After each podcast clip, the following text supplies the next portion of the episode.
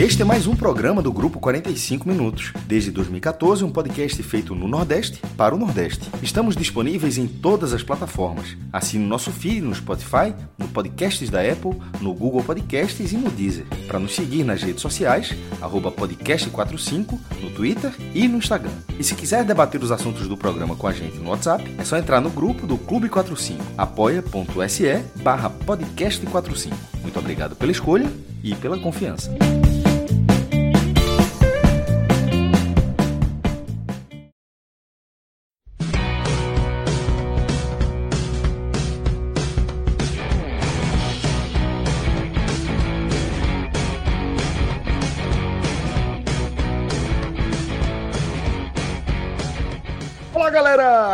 45 minutos, começando mais uma edição aqui, velho. Estamos ao vivo no YouTube e também na Twitch e também estamos no seu tocador de podcast preferido, velho.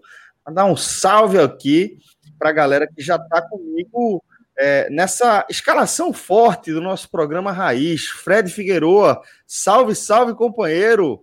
É, Fred que está é, tá aqui como, como atual campeão da etapa Potiguar do circuito nordestino de beach tênis. Olha aí. Troféuzinho Natal Open, Natal Open, troféuzinho, raquetezinha em cima para homenagear. Dupla mista, né? Dupla mista. Na, e sei, Open, Open já é uma chifra, sei. né? Open já é uma chifra, né? Sei, né? Dupla mista já sei. Tô, tô ali juntinho com o tricolor. Não foi só o Santa Cruz teve alegria nesse estado de semana. Eu acho que esse torneio foi aberto de Natal. Não sei se foi Open, não. Foi Open, foi Open. Acho que foi aberto. Não sei, não sei se foi Open, não, de verdade. Maestro Cássio Zippo e João Grilo por aqui também, vocês já estão vendo. Hein, Fred? Qual a próxima etapa? Próxima etapa, Recife, viu? Vai ter aí torneios aqui no Recife. Em casa? Em casa? Eu, você não tem ideia de como. Eu estou fazendo levantamento. Até agora o desempenho de Fred é, é Sobrevivência em Maceió. É... Não, tem o um título na D, viu, em Serrambi. Ah, teve esse passado, foi, novembro. Ele foi. foi antes ou depois? Só fazer a cronologia. Serrambi Não, foi em novembro, foi o primeiro torneio. Foi, foi na D ainda, em então, novembro. Então, campeão da Série D em Serrambi. É, sobrevivência, o que é importante em Maceió. Não, teve, teve, ah, teve, teve em janeiro um, um, drama também, uma pipocada na SEMI em, em João Pessoa. Teve um match point, eu dei uma curtinha, o cara defendeu, depois Jovem, o jogo. Tu largou, né? Tu largou, né? Pegar essa poupança, eu vou, eu vou viver disso aqui. Largou.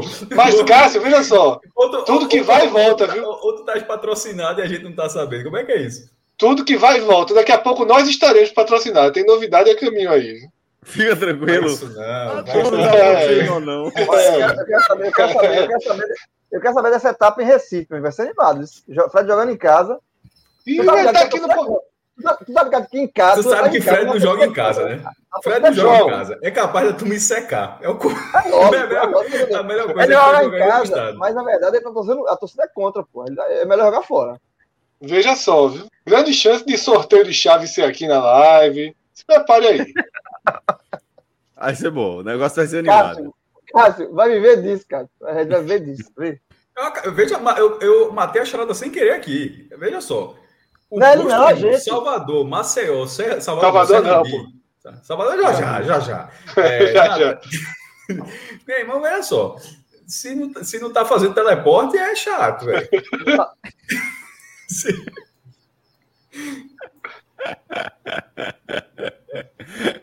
e a gente também tá por aqui com Thiago Minhoca. Celso. Unplugged e, e, sem violão também, porque o bicho é, deu a porra. Vai, fala, Fred.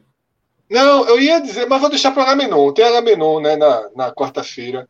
Eu lembro que eu falei né, na, na, na famosa viagem Croácia, sul da França, né? Eu lembro que eu, que eu falei Eita, de um hotel.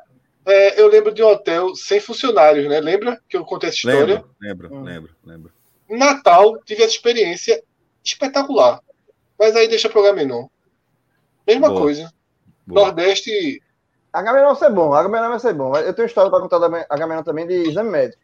Eu conto na web, na Agamenon. Eita, coisa boa. É, Tomei minha segunda dose chega, hoje. Chega para todo mundo uma hora, João. Tá certo, é isso mesmo. Vamos é, embora. Tomei minha segunda é. dose hoje, viu? Parabéns, sim, muito bom. Eu vou tomar, eu vou tomar minha. Eu vou tomar no sábado. Vou mas não sabe. Daqui a 14 dias, daqui a 14 dias, né, estarei mais protegido, né? Isso aí. E você, e você que está ouvindo a gente, não esqueça a sua segunda dose, velho. Fundamental, tá? Lembrar aí que a variante Delta, ela é, já está se, se mostrando um pouco, as vacinas estão se mostrando um pouco menos eficazes contra ela, e por isso o reforço é essencial para você se proteger, para proteger quem você ama, tá? Não esqueça a sua segunda dose, e mais do que isso, velho. Lembra que é uma parada coletiva. É você não esquecer a sua segunda dose e não esquecer de lembrar os outros que estão perto de você de tomar as respectivas doses. Tem que ser aquele negócio ativo mesmo. Se você tem acesso à informação, você sabe do seu privilégio também da sua responsabilidade, certo? Então vamos embora nessa corrente para a gente sair dessa também, tá? É, então, galera, a gente está aqui e eu já vou aproveitar que a gente está com a audiência um pouquinho maior para pedir, fazer aquela solicitação encarecida, tá? Para a galera que está acompanhando nosso programa aí, de fazer a, a sua inscrição aqui no nosso canal, velho. Se você puder é, e quiser também, né, colaborar com o nosso projeto de forma ainda mais efetiva, essa é uma maneira fácil, simples de você ajudar. Basta clicar nesse botãozinho de se inscrever e também depositar seu like. Pode ter certeza que faz a diferença.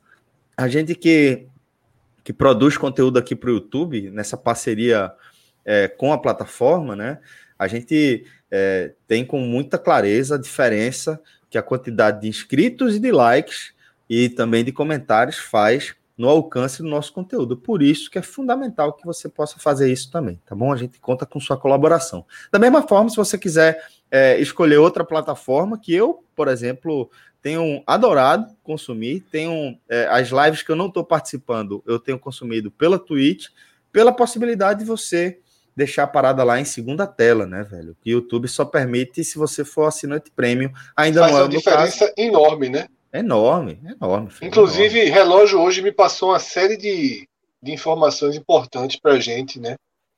É, melhorar a nossa, nossa relação com o público na, na Twitch, né? Na Twitch, e é bem importante. Eu salvei todas as mensagens para ler depois com mais calma.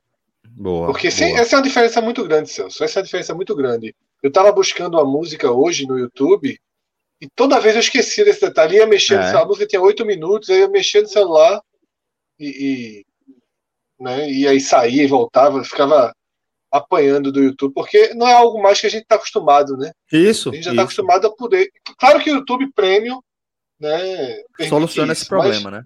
A turma ainda não abriu a carteira para o YouTube, não. tem tantas tem, outras. Tem, exatamente. a YouTube que tem um monte de conteúdo gratuito também que já oferece, você acaba, não, dá para tocar. É, é, meio que uma é. encruzilhada que o YouTube se colocou. Mas enfim, a turma não está preocupada, tá, não está tão aperreada com isso, não. Tá faltando farm para essa turma. então, se você puder colaborar aí com é, a, o nosso canal também na Twitch. Basta você fazer a sua subscrição, tá ainda com aquele valor promocional R$ 7,90. Você consegue fazer a sua subscrição e uma parte disso cai direto na nossa conta. Faz a diferença. A Twitch de vez em quando manda lá mensagem, ó, caiu lá, manda a conta que a gente faz o depósito. Então já é uma forma de você colaborar diretamente. Pô, vou mandar já um abraço apertado aqui para o José Passini, velho. É, que é um querido que sempre acompanha nosso trabalho, que troca ideia com a gente também no Twitter, também é produtor de conteúdo.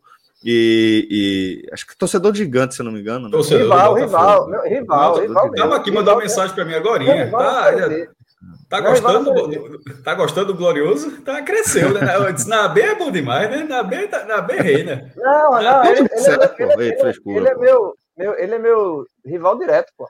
Tá disputando direto. O Botafogo tá na terceira segunda divisão, terceira participação na segunda divisão, foi vice na primeira em 2003 e ganhou a outra, acho que em 2015, se eu me engano, e foi, foi campeão, está na sua terceira participação para de repente se manter como um 100%. Contratou, Mas é que tá, tá... contratou dois jogadores, ex-jogadores do Ceará, do Fortaleza, desculpa, emprestado. Chay está levando o time nas costas. Carlinho, lateral esquerdo. E Chegar uma proposta aí, meu amigo. Cuidado, não, passinho.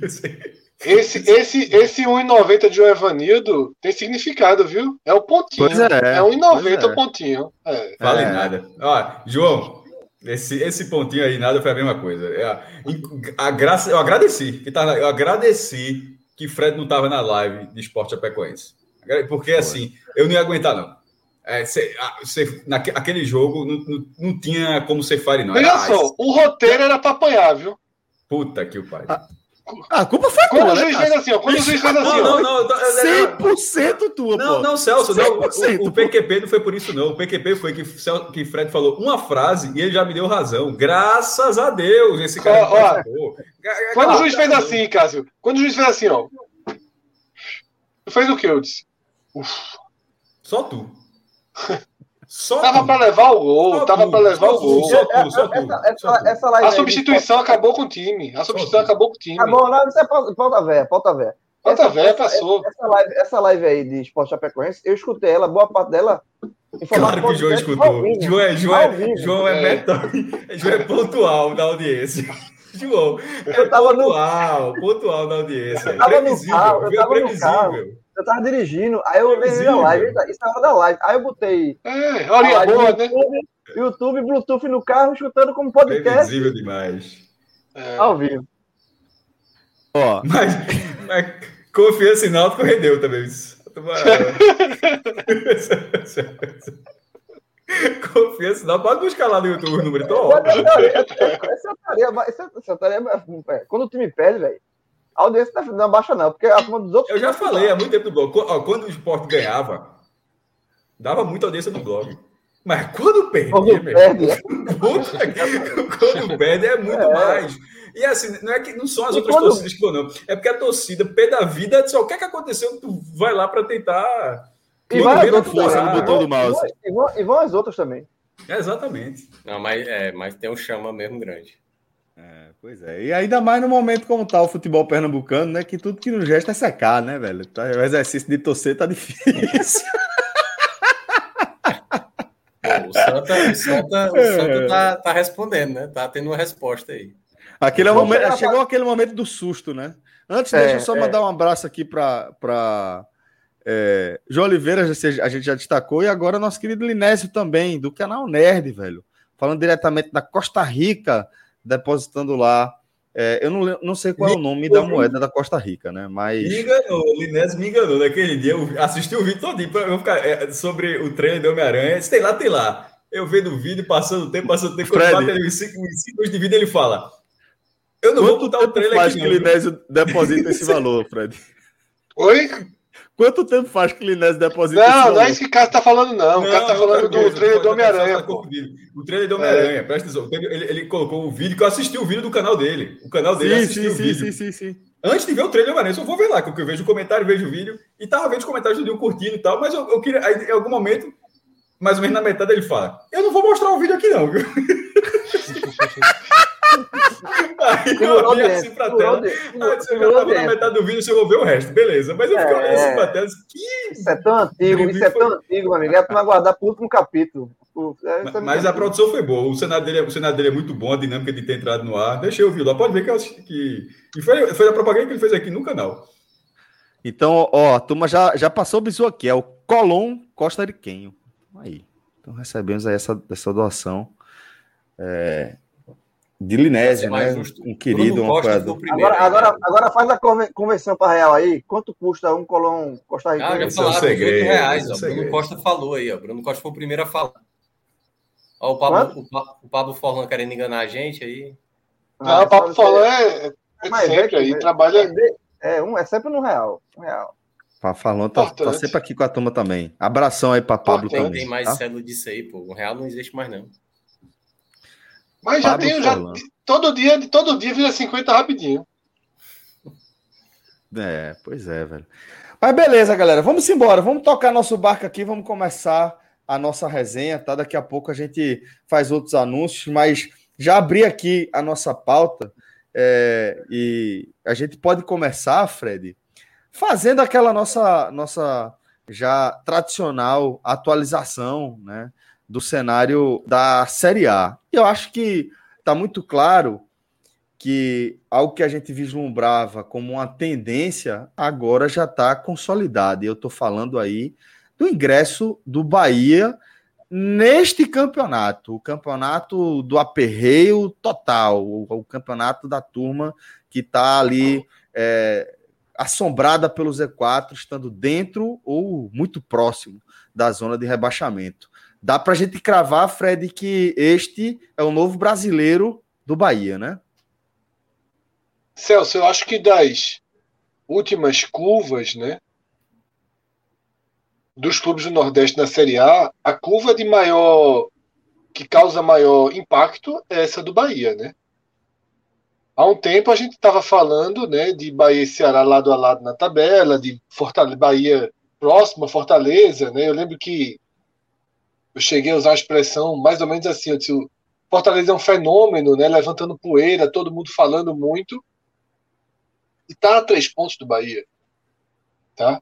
E muito pior do que eu foi o executivo, né, Lucas Drubusky, que, Drubusky, que foi do esporte, né, e teve uma entrevista muito infeliz, né, com vários pontos infelizes na entrevista.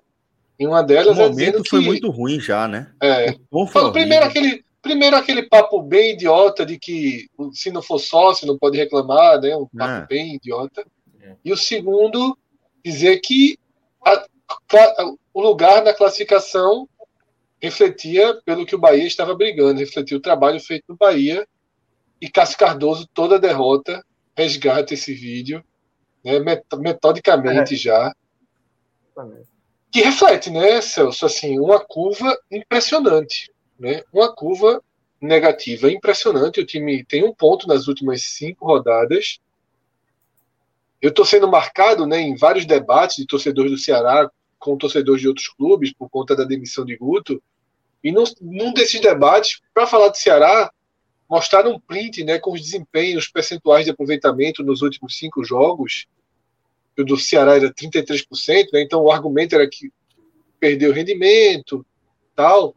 Mas o Bahia estava lá com 7% de aproveitamento de cinco jogos, acima apenas do Atlético Paranaense, que desligou o motor, né? parou de somar ponto no campeonato. Mas é bem preocupante, Celso, a situação do Bahia. Bem preocupante. Porque é um time que perdeu força. Tá? Às vezes isso é mais grave do que não ter força. Porque quando não tem força, você vai procurando, né, de formas é, é, pontuais, voltar, entre aspas, criar possibilidades dentro do campeonato a gente está assistindo Juventude Cuiabá conseguindo né, essas brechas, conseguindo um jogador aqui, um acerto ali, um pontinho ganho ali, uma vitória importante em casa. E esse movimento que Cuiabá e, e Juventude fazem, que lembra um pouco do esporte de 2020, né, com Jair Ventura, que pontuava, que conseguia aquela vitória sofrida e apertada em casa, que maximizava desempenho de jogadores mais fracos. Tá? A gente viu o Dalberto, um jogador realmente muito fraco, fazer três gols na Série A, todos de bola rolando. Eu não sei se André, por exemplo, fará três gols nessa Série A. Né? Dá pouco indício de que fará. É... de bola rolando, sobretudo, né? porque sem contar os pênaltis. E esse trabalho, quando o clube tá, não tem um deserto técnico, mas larga consciente dele, ele é muito mais fácil do que ir segurando um teto desabando, sabe? A sensação é que, que o Dabove assume Bahia tentando segurar, o teto cai no pedaço, você segura um, aí cai outro, porque há uma crise técnica muito clara no Bahia. Né? Peças que ano passado, na reta final com dado, voltaram a render bem, como Rossi e Rodriguinho, já não conseguem render de novo nesse nível, né? E aí, uma série de contratações que deram errado. A Cássio Cardoso pontua sempre de forma muito insistente e correta, né, que o Bahia só contratou jogador fácil de contratar. O Bahia não foi ali, teve trazer um jogador que estava sendo disputado. Foi jogadores, talvez tirando exceção de Conte, né? Zagueiro, assim, as soluções para volante, atacantes, jogadores muito ao alcance. E então é isso, sabe, Celso? O Bahia ele cai. É diferente você estar largar com os dois pés dentro desse quinteto, que já não é mais quinteto, né, justamente pela presença do Bahia. É diferente de você cair e chegar nele. Quando você cai e chega nele, primeiro você tem que estancar você tem que se reorganizar. E a crise no Bahia é grande, porque também é um pouco financeira, não estava acostumado, né, passou algum tempo sem problemas financeiros, então tem um, um, um uma curva muito negativa aí, primeiro para estancar, para depois pensar em tentar mudar de faixa nesse campeonato. Mas a, a, a, o, grande, o grande ponto que se sublinha das últimas rodadas é esse enfraquecimento, essa mudança de campeonato do Bahia. Falar aqui, pegar, Fala, João. Pegar, palavra de Pode falar, João. Pode, Isso. pode sair. Não, porque, é, veja, eu, eu, concordo, obviamente, que o ponto de virada e o ponto, talvez, da pauta principal desse início do programa aqui é a mudança de foco do Bahia. O Bahia hoje disputa o campeonato contra o rebaixamento. O Bahia hoje, em termos, tem um ponto em oito jogos. Nos últimos oito jogos no Campeonato Brasileiro, fez um ponto.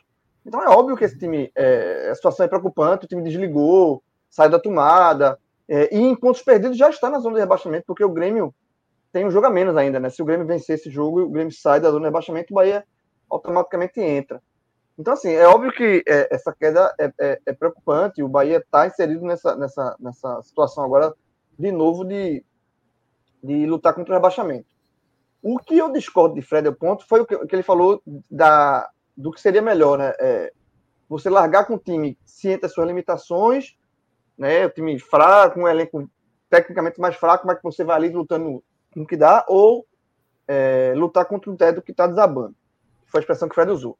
Eu prefiro a segunda opção.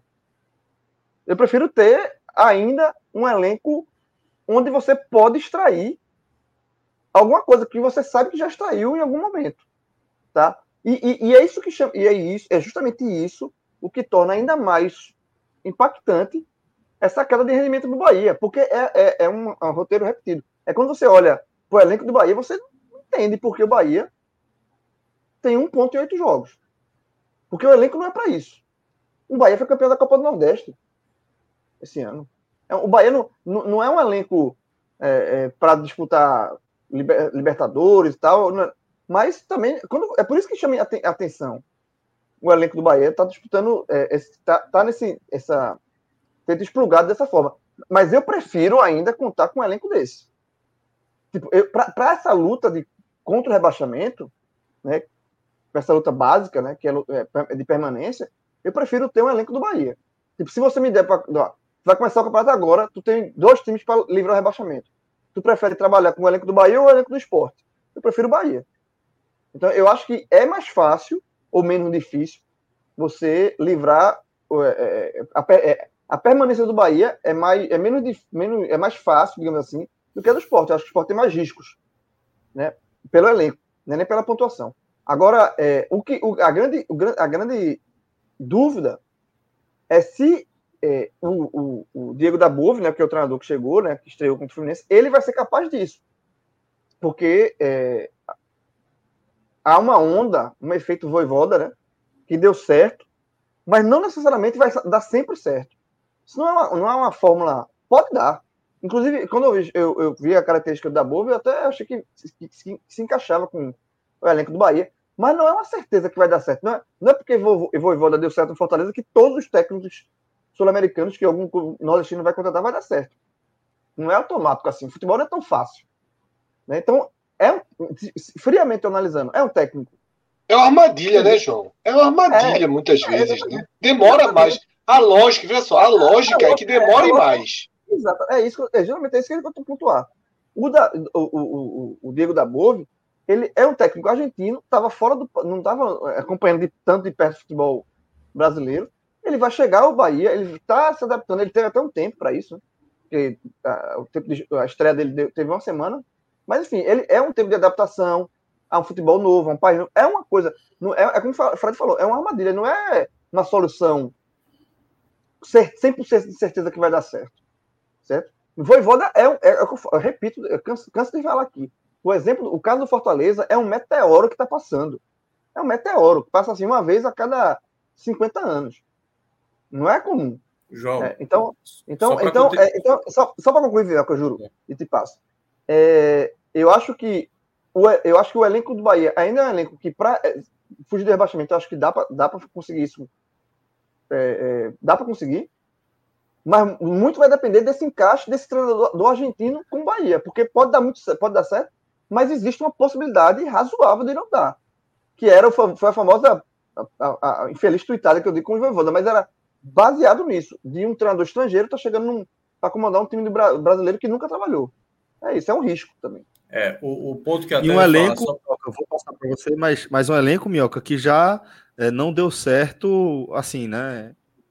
Em sua essência, para o objetivo que, que ele foi criado, né? Que era de estar tá numa, ocupar uma posição final muito mais é, nobre da tabela do que essa base desse elenco do Bahia vem, vem conseguindo alcançar, Minhoca. É, para ser bem honesto, a gente, a gente não conhece o futebol da maioria dos técnicos que vem de fora, né? A gente está conhecendo o da Bove agora, a gente já conhece mais o estilo de jogo do Voivoda.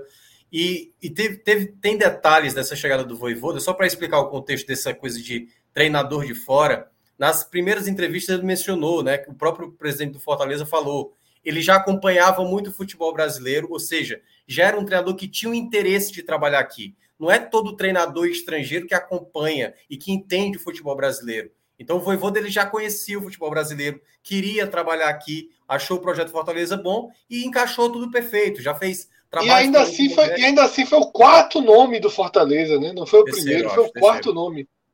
Não, teve é, Thiago Nunes. Não, Nunes foi da outra é... vez. Foi primeiro Diniz, segundo o Alain, e aí o terceiro que foi Isso. o, o Voivoda.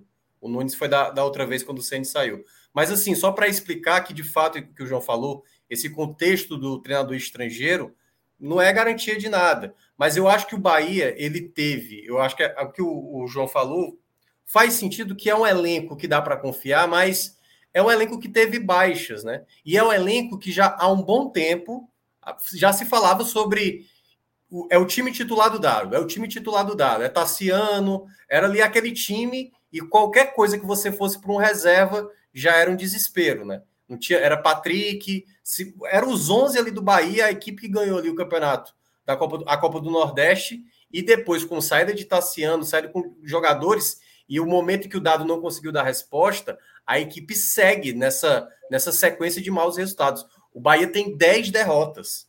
A Chapecoense, que é a lanterna, tem 11, meu amigo.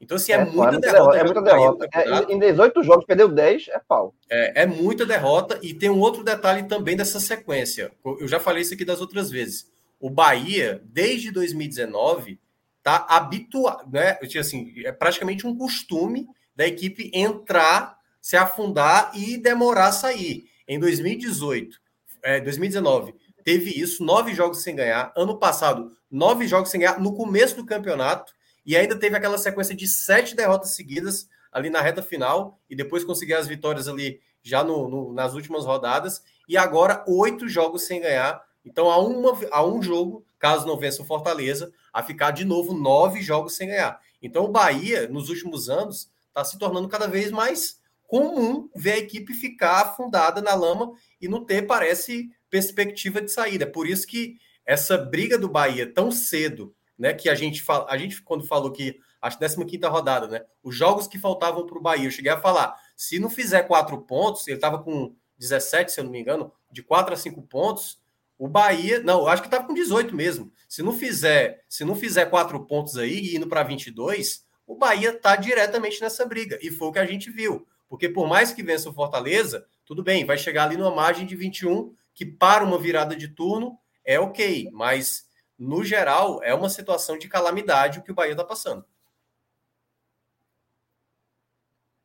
Ó, oh, é, deixa eu só ler um, um superchat que a gente recebeu, mas antes eu queria só é, que Danilo me ajudasse aqui é, e trouxesse aqui para a tela um, um, movimento interessante que rolou aqui na Twitch, né? Depois que a gente é, pediu aquela colaboração, a gente já teve um, uma leva de inscrições na Twitch, TH Camerino, T. Vasconcelos, é, Zé Passini deu um subgift também, e Gustavo Seguin, ele deu uma inscrição para Paulo Fernando. Você também pode fazer essa modalidade aí. Então, agradecer essa galera que está contribuindo com o nosso trabalho. Ah, o superchat que eu queria ler era o seguinte: Roberto Serafim, que já é apoiador, do nosso projeto, faz parte do nosso Clube 45, um cara sempre ativo, sempre muito educado também.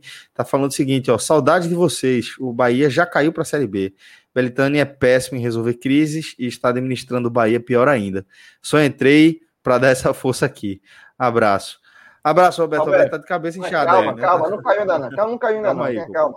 É porque ele largou já o grupo lá da gente. Ele já estava tão impaciente que largou até o grupo. Se o Fred diz que, que, o esporte não caiu, quanto mais o Bahia. Mas, mas é, o pensamento de rebaixamento não é um pensamento não, nem um pouco é, emo, baseado só na emoção, não. Um ponto e 24 é uma série muito, é uma sequência muito dura, muito, muito dura e foi uma, não foi uma sequência de corredor é, corredor polonês. Acho até está ficando desuso, né, essa expressão, mas é, que a gente viu outras oportunidades. O Bahia teve portas abertas. O Bahia perdeu em, nessa sequência de 1 em 8, um, desculpa, 1 ponto e 24 disputados, que eu acho, acho mais forte dizer isso. Um, você disputou 24 pontos, você somou um. É, o Bahia perdeu em casa do esporte. Só pra, nessa sequência, esse jogo tá, tá, tá, tá aí dentro. É, o único ponto foi fora de casa com o Cuiabá. É, tem outras derrotas em casa. Então, assim, a sequência do Bahia, ela, ela, ela, ela teve situações para o time pontuar. Perdeu em casa do Atlético Goianiense, de virada. Então, a, a, a, situação, ela permite isso porque a tabela do Bahia não é fácil. Ele vai pegar agora o Fortaleza no encerramento do turno, Aí vê a largada. Aí no, na primeira rodada do retorno, enfrenta o Santos na Vila Belmiro. É um Santos que já está fora da Copa Sul-Americana e, e, lá já vai saber se é semifinalista ou não da Copa do Brasil. Mas independentemente disso, é um time pressionado a reagir no Campeonato Brasileiro. Sobretudo se ainda for o Fernando Diniz, o treinador até lá. Não é um time que pode jogar, ah, poupar porque tem um joguinho aqui. Não, não, não, não, não será o caso. É, então ele pega o Santos fora de casa. Aí na, na 21 rodada, na segunda rodada do retorno, volta para Salvador para pegar o Bragantino, o Red Bull Bragantino. Então, assim, nesse momento, a tabela do Bahia é um, é um ponto em 24 e os três próximos jogos são chatíssimos. Assim, dois, dois deles em Salvador, ao menos. Ao menos e, isso. Mas são três, da sequência três... de 8 e 24, antes da sequência de 8 e 24, que você listou aí, perder para o Atlético Goianiense, ele perdeu, antes disso, ele perdeu para o América Mineiro em casa também. 4 é, mas isso foi, é, isso foi antes dessa sequência, é, né? Antes dessa sequência, teve essa derrota. Isso, teve. Não, é, teve ter resultado. Esse resultado foi. Foi o primeiro péssimo resultado do Bahia, talvez tenha sido exatamente esse. Um jogo maluco, 4x3 terminou. É, tava 4x1. O América estava goleando, mas aí o Bahia fez dois gols no físico. Se for 4x3, o jogo foi mais. Na verdade, o América estava goleando o Bahia. Então, nessa sequência agora, nesse presente de, de, desses últimos oito jogos, e considerando os próximos três, não, assim, é você apostar muito no, no trabalho da Bovo, o trabalho que no Brasil tem muito isso. Você espera o treinador, o, treinador, o novo treinador, ele meio que só tem o primeiro jogo para mostrar, né? Se, se, o cara perde a estreia, é, já fica uma cara de mais do mesmo, de, de ó, vai, não vai mudar muito, tipo.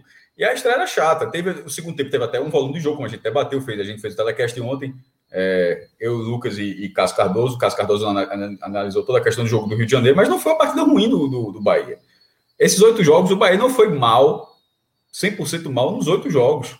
Não, isso, não, isso, não, isso não foi dessa forma, mas na hora que as derrotas vão se acumulando, a falta de motivação, a pressão vai ficando muito grande, o jejum de Gilberto vai aumentando, o jogador batendo boca, toma amarelo por besteira. Gilberto escapou de ser expulso no, no, no, no Maracanã o Bahia é um candidato muito, muito grande ao rebaixamento. E a gente falava isso naquele, tempo do Bahia, ele teve uma largada muito boa, mas os resultados para de Cássio Cardoso, naquele momento, falou que era muito.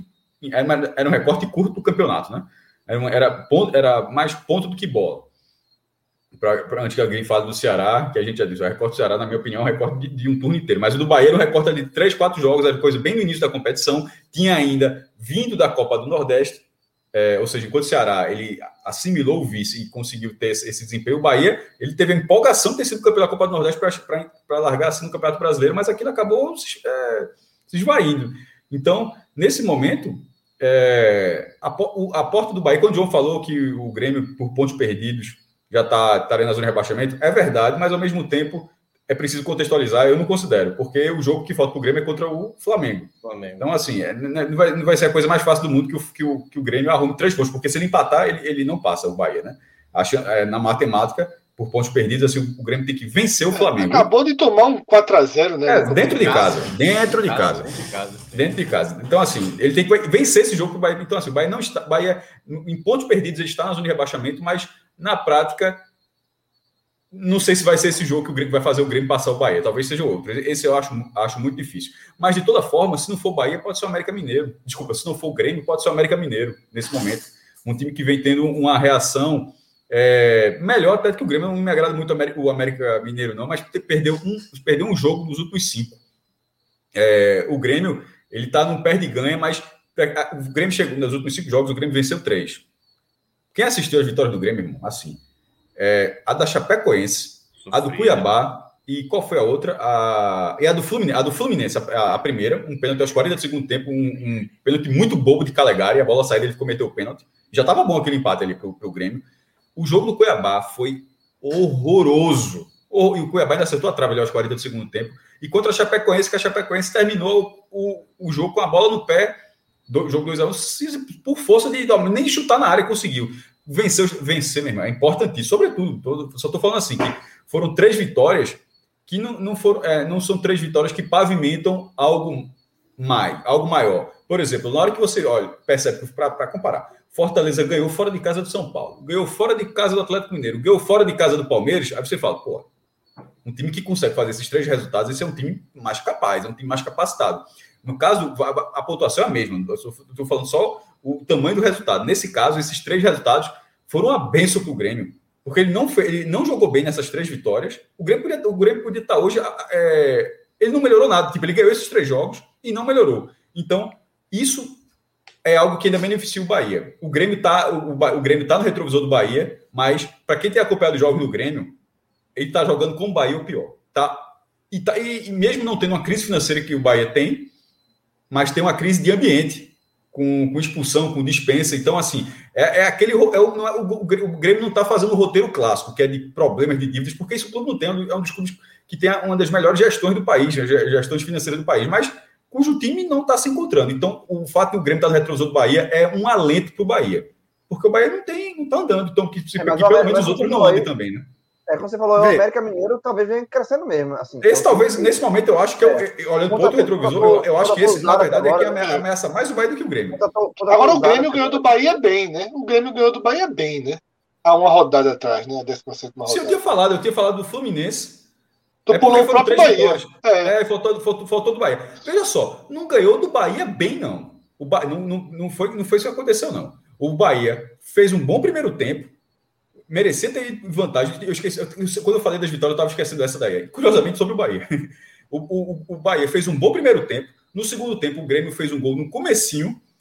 Aí o jogo caiu muito, porque o Grêmio fez a mesma coisa que fez nos outros jogos. Contra o Cuiabá, contra a Chapecoense, tudo. Tipo, o Grêmio tá naquela mesmo. Fizer um a zero segura. É, é, a gente já viu, e esse filme funciona. O segundo gol do, do Grêmio é nos instantes finais. Então, assim, o resultado foi o melhor resultado que o Grêmio conseguiu, Fred.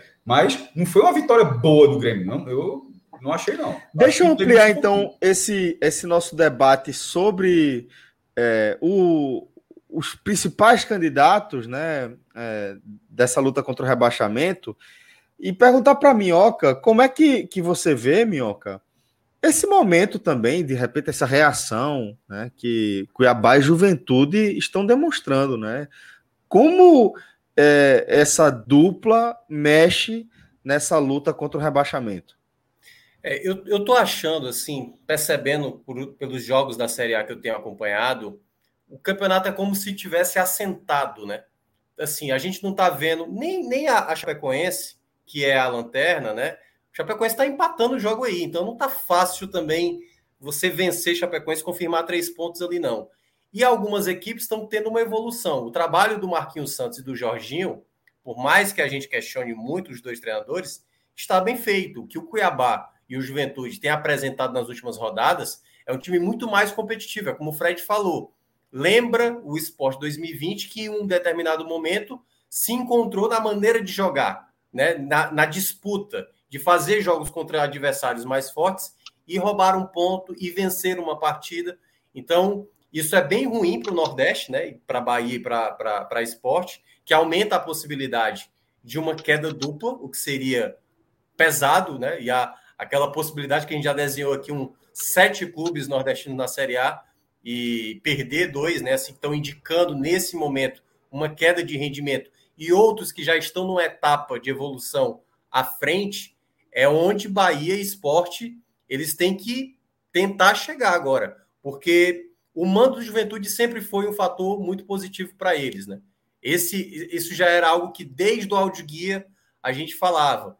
E a questão do Cuiabá, eles têm hoje, pelo menos na minha avaliação assim, um bom sistema defensivo. Lembra bem o esporte do ano passado, se defende muito bem, dificulta o jogo. Fortaleza ontem teve muitas dificuldades e dá umas escapadas. Ontem o Marcelo Boyer teve que fazer três defesas. Se não tivesse ligado, teria Minhoca, eu acho que o Cuiabá só perdeu como visitante no primeiro jogo. Só um jogo, pô. Só o um primeiro. Jogo. O primeiro. Exatamente. De lá para cá, o Cuiabá não perdeu nenhum jogo como Exatamente. visitante. Isso é muito louco, pô. E o que está pesando para eles é exatamente jogar mais dentro de casa, né? É dentro de casa que o rendimento não está tão bom. Então, assim, juventude com o mando pesando. Cuiabá, muito confortável jogando fora de casa. Bahia e esporte. O esporte, a gente já falou daqui das outras vezes. Setor ofensivo, oito gols em 18 rodadas. É, é, é, praticamente uma campanha de lanterna na prática, né? É, é a quantidade de gols de uma equipe que é lanterna. E o Bahia, nessa sequência, como disse o Cássio, que tem até alguns jogos bons, é quase como se tomar o gol ruiu, né? Tomar o gol de falta do Luca ali, qual era a perspectiva? Então, assim, você não consegue ver uma, uma possibilidade de crescimento. E equipes estão, como até eu falei para o Fred antes, está se formando um blocão. Um blocão ali do pessoal do meio. Muita gente com 21, 22, 23, o Ceará com 24. Então tem uma galera ali que está muito embolada, muito embolada. Eu, eu até estava fazendo um levantamento. A gente teve a última rodada da Série A, que foi meio de semana, fim de semana, foi a décima primeira. Da décima segunda em diante, a gente só teve rodadas da Série A ali no meio de semana. Curiosamente, naquele contexto, o, photochart ali da décima primeira rodada, o Ceará era décimo primeiro, o, o Bahia estava à frente do Ceará, o Fluminense estava à frente do Ceará e o Atlético Paranaense estava à frente do Ceará. Essas equipes derreteram no campeonato. Quem diria que o Atlético Paranaense estaria no G6, que estava no G6 consolidado, cinco derrotas seguidas e agora está nesse meio. E aí, claro, o Atlético Paranaense, né, pegando a fala do, do Maestro, a gente respeita demais o Atlético Paranaense, mas é uma equipe que está cinco derrotas seguidas e que o esporte vai enfrentar. É claro Intercalando que... com o quê, Minhoca? Cinco é, derrotas seguidas do brasileiro. Intercalando com classificação da Sul-Americana fantástica. Fantástica. Sim. Difícil, sobre, sobre a LDU. Muito difícil, a LDU, né? Vitória né? sobre o Santos por 1x0, que era para ter sido 2x0, mas aí teve um problema no VAR e acabou um segundo gol lá não sendo validado. Então, assim, meu irmão, o é. Atlético na crise consegue coisa boa. é, mas eu, só estou dizendo isso. A gente está vendo algumas equipes derraparem. O, o, o, próprio caso do Fluminense também, que estava dividindo a atenção com Libertadores, dividindo a atenção com Copa do Brasil. Só que, mesmo assim, queira ou não, a gente vai ter que ficar restrito a essas duas equipes, a Cuiabá e Juventude, que estão vivendo o uhum. melhor futebol. Se você pega do Bahia para baixo, o América Mineiro Sim. conseguiu essa vitória sobre o Ceará, mas quem está tendo mais consistência hoje é Juventude e Cuiabá, o que é péssimo, porque Bahia e nem, resposta, e nem esporte dão resposta no atual contexto, sem conseguir resultado, e aí vai ter os jogos aí do, do meio de semana, do final de semana, para saber se há uma possibilidade. Juventude e Cuiabá estão achando maravilhoso. Bahia Esporte agora, agora o que o que causa o que causa é, chateação do Bahia é ver Cleison jogando no Cuiabá, né? Dando ponto. Deu, deu então, é, então, seis pontos. O jogo, a, a, vitória contra o Palmeiras ele foi destaque. E contra o Atlético Paranaense também. Jogou demais contra o Palmeiras. É. Exato. Aí, aí o torcedor do Bahia olha assim, esse pô, jogador da gente emprestou e agora tá, Clássico tá do futebol, né, velho? Mas aí, é, João, mas, né, aí, mas aí eu acho que como acho que foi o Celso que falou, ambiente, cara. Você pega Total. o Cleison, coloca no Bahia, talvez fosse o Cleison do Bahia de antes. Isso, entendeu? exatamente. Se, Provavelmente se pegasse, seria. Não, não, não, se pegasse um jogador do Bahia e colocasse no Cuiabá, talvez rendesse. O empréstimo de Cleison, o empréstimo de Cleison foi elogiado por todo mundo. Ninguém é. criticou, não. É um jogador caro que não rendeu. Mas ver ele jogando bola no Isso, Cuiabá, né? que hoje é o concorrente do Bahia, dói. Dói, é, não, certamente dói. Ó, galera, daqui a pouco a gente vai falar pouquinho Quando você empresta um ativo, quando você empresta um ativo, não é para a sua ideia não é que ele seja continue jogando mal, né? Que ele recupere. Então, para o Bahia não é de todo ruim porque o jogador é do Bahia, né? É, mas não, de dói. fato, né? Ele Lógico não perde o valor do mercado, mas para o torcedor incomoda, velho. Aquele imediato ali incomoda, é, realmente. Fred, daqui a pouco eu vou te acionar para a gente analisar a situação do esporte, né? É, com o fundo é o buraco em que o esporte se enfiou. Mas antes eu vou falar de uma coisa é, agradável, na verdade, que daqui a meia hora a gente vai estar tá vivendo o Dia do Profissional da Educação Física, que é comemorado aí dia 1 de setembro, velho. E a gente está falando de uma classe de profissionais que tem se mostrado cada vez mais importante aí é, para a construção de uma comunidade mais saudável, né? Que quando a gente fala aí é, de, de é, saúde, de, de treinamento físico, a gente sempre tem que pensar não apenas no efeito imediato daquela atividade, mas a gente tem que pensar é, do efeito a longo prazo. Isso é muito importante. Porque muitas vezes a gente procura uma modalidade, uma modalidade esportiva para é, buscar saúde, para ter um condicionamento melhor, e acaba que por falta de orientação ou por uma orientação inadequada, a gente acaba se machucando, se lesionando. Muitas vezes sem nem perceber, né? Você está correndo ali, está seguindo um treinamento que um amigo te passou, porque alguém passou para ele, ou porque funcionou para ele, e aí você vai naquele embalo, e aí que não é o treino adequado para você, e você sofre uma lesão muscular, ou sofre uma, algum tipo de contusão, e com isso acaba atrapalhando. Eu vou pedir para nosso querido Danilo Melo já trazer algumas homenagens. A pandemia nos trouxe uma nova realidade foram muitos os desafios ao longo de todo esse tempo. Por isso, estamos cada vez mais unidos e confiantes na busca pela saúde da população. Juntos, contribuímos para uma sociedade mais ativa e consciente sobre a importância de cultivar uma vida mais saudável. Somos mais de 500 mil profissionais em todo o Brasil, trabalhando para garantir à sociedade a orientação adequada e os serviços qualificados. Estamos unidos em um só desafio: a saúde de todos. 1 de setembro Dia do Profissional de Educação Física. Então, olha aí, tá vendo? Videozinho que a turma produziu em homenagem ao Dia do Profissional de Educação Física. E é como eu estou destacando, a gente tá vendo aí, cara como o Fred, por exemplo, começou a encarar uma modalidade de forma mais comprometida, né? Com é, treinos regulares, diários, com viagens, com competições a médio prazo, isso acaba tendo um desgaste e é fundamental contar com a instrução, com a colaboração né, de um inclusive, profissional de educação Celso, física. É, inclusive, Celso, meus. Eu treino com dois professores e os dois são da área, né? Os dois são profissionais de educação física. Porque no beach tênis não tem a exigência ainda né, do treinador ser um profissional de educação física. É, eu não entendo exatamente as limitações, mas parece que isso também vem do tênis, que, que esportes de raquete não são, não trazem essa exigência. Mas é uhum. claro que é muito melhor. Sem mas é dúvida. é claro que é muito melhor, porque a aula e a preparação não é com a raquete na mão. Você também tem toda a parte do seu corpo. Isso. Né? Então, quando você vai fazer um, um, um esporte, quando você vai praticar uma modalidade, é fundamental que você tenha um profissional da educação física por perto.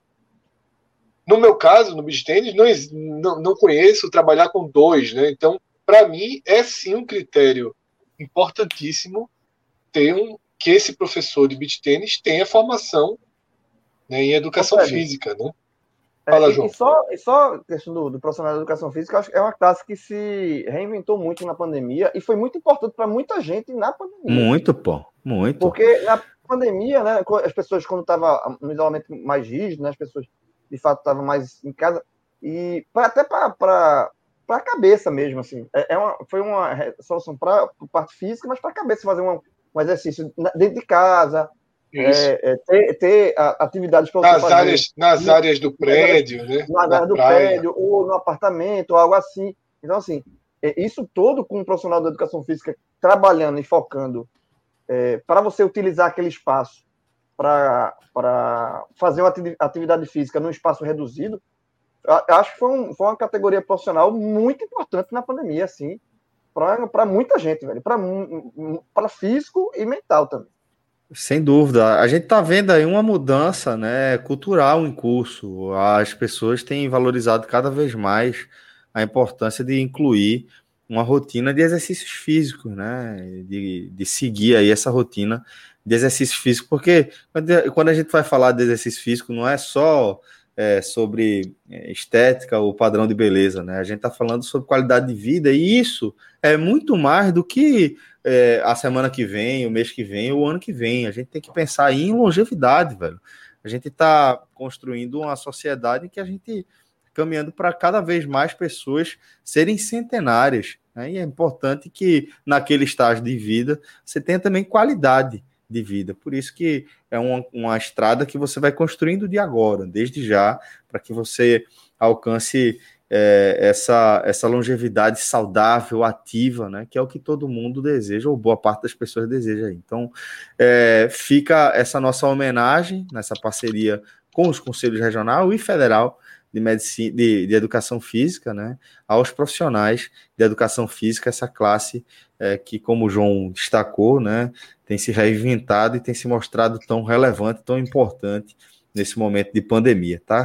Fica aí minha admiração e meus agradecimentos. Sempre cruzei com ótimos professores de educação física, alguns que mais do que isso foram treinadores, né, que é, exercem um papel é, muito importante na vida de qualquer atleta, que transcende a questão do treino, né?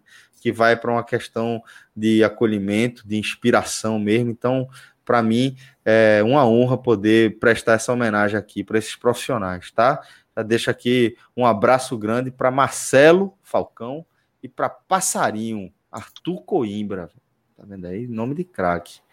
É, passarinho aí, um querido também treinador da gente, tá bom? Vamos embora. É, dois rubro-negros estão sofrendo aí, a turma está sofrendo. É, é passarinho, do, se fosse galinho, Arthur Coimbra, era bronca. É, era bronca. Né? Era é, praia, é eu, e a chance de eu estar tá confundindo com o sobrenome é enorme. Arthur, eu sei que é. E o apelido também. a coisa fica essa resenha.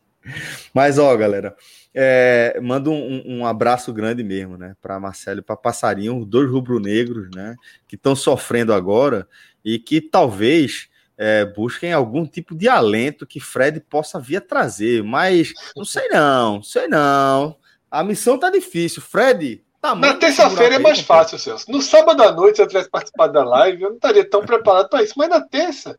Já, né? Com a, taça, com a tacinha conquistada, já as coisas vão diluindo, né? então vamos embora, Fred. Vamos falar aí dessa situação do esporte. É, é, é qual fundo esse buraco que o esporte se meteu? E, e qual a, a, a, possibilidade do novo comandante tirar o esporte desse buraco, companheiro? Celso, falando sério, o buraco é, é, profundo. Eu acho que a semana que o esporte teve foi uma semana muito ruim. Tá? A semana pré-jogo da Chapecoense foi aquela que você vai acompanhando as notícias. Você vai dizendo, é impressionante como o esporte parece ter um poder de se auto-boicotar. Né? O esporte fez tudo errado para o jogo que era o jogo fundamental para sua para o seu reequilíbrio básico e mínimo no campeonato, né? E até para esse novo treinador jovem ainda, né? Pouco rodado ou pouco experiente, rodado ele é muito, né? Já foi Paraguai, Bolívia, mas é, seria muito importante a vitória. E o esporte vai cometendo uma série de decisões ruins, né? Nesse nessa semana, o próprio treinador Severo, que para mim essa foi uma decisão acertada, entregar o time a ele e não a César. É, eu entendo o conceito dele, tá? acho que até funcionou em parte, mas a própria escolha, o excesso de ousadia, digamos assim, na escalação do time me incomodou, porque tá tudo tão fora do lugar que aquilo ali dá certo é como se fosse diminuindo a chance, sabe? No final das contas, se eu soubesse que essa semana ia acontecer desse jeito, eu teria sido. Eu não fui um, um, um, grande é, é, defensor da demissão de Louser, pelo contrário, né? Eu fui de neutro a protetor. Mas eu entendi o que se construiu, inclusive uma armadilha né, construída pré-jogo do São Paulo e que ficou bem mais claro para todo mundo depois. Se eu soubesse que a semana ia ser assim, eu preferia ter dado mais um jogo a loser. Sabe? Mais estável, decisões mais dentro da lógica. Eu acho que você tem mais chance de vencer o jogo. Aí teria Guta agora. Tu tá falando isso porque teria Guta agora. Não, nem, aí seria uma troca perfeita, mas. Exatamente. É, é, mas falando sério mesmo. Sabe, João? Um pouco mais. Eu, eu não acho que a instabilidade, o all-in, eles. Que o all-in é o melhor caminho. Tá? E o esporte ele foi para instabilidade. O próprio Severo fez uma espécie de all-in, quis, quis botar muito seu DNA e sua assinatura de um treinador mais ofensivo numa eventual vitória que não veio. Não foi desastroso, não foi desastrosa a condição do Severo, não foi, mas eu acho que ele escolheu o caminho mais difícil. Tá? E agora o Florentin é um all-in, tá? Mas é um all-in que daqueles assim que, que, que você não, não tem nem muito um referencial para saber o que vai dar. Tá? Eu não sei se vai ser algo com potencial desastroso, por exemplo, de fazer o esporte ser pior do que já é, ou se vai ser algo que vai manter o esporte mais ou menos onde já está. Se tiver uma grande melhora, me surpreenderia. Me surpreenderia. Eu estou nesse momento pela resistência, né? pelo esporte é, é, evoluir um pouco para o cenário de Cuiabá e Juventude, já falado aqui por Minhoca, sabe? Ser um time capaz de ganhar um pouco mais de pontos. Não para se transformar num time capaz de vencer três partidas e depois empatar uma e terminar esse campeonato em décimo segundo e décimo primeiro. Tá? Teve um momento que eu até achei que o Sport poderia, com o Loser, caminhar para um campeonato mais seguro. Tá? Mas é impressionante como um jogador desequilibrou a balança de forma absurda, né? que foi a saída de Rafael Thierry. Justamente quando o Lousa tinha encaixado a escalação, né, com Thierry Sabino, com o Marcão entrando muitas vezes de terceiro volante, Chico estava atuando muito bem na lateral esquerda, tá, defensivamente, sobretudo. Eu achei que ali o esporte começava a ter um caminho que poderia ser interessante com a melhora de peças ofensivas que fizessem o time render um pouco mais né, do meio para frente. Mas a verdade é que, é que a saída de Thierry levou Louser primeiro a improvisar Marcão contra o Flamengo, depois a apostar num, num jogador muito jovem né, contra o São Paulo, e pior do que muito jovem, né, porque não, o problema não é ser jovem, é recém-chegado, pouco treinado, sem um histórico recente bom no, no, no, profissional do Inter. E assim o esporte vai, né? As notícias sobre Thierry não são boas. Tá? E agora já é um outro acerto, um outro ajuste. Florentino vai começar do melhor momento né, do trabalho de, de Lose. Florentino, até pela desorganização né, que ele viu, a tendência é que ele comece do zero, que ele parta de algo da cabeça dele, né? E a gente não tem muita noção do que vai ser o esporte, tá?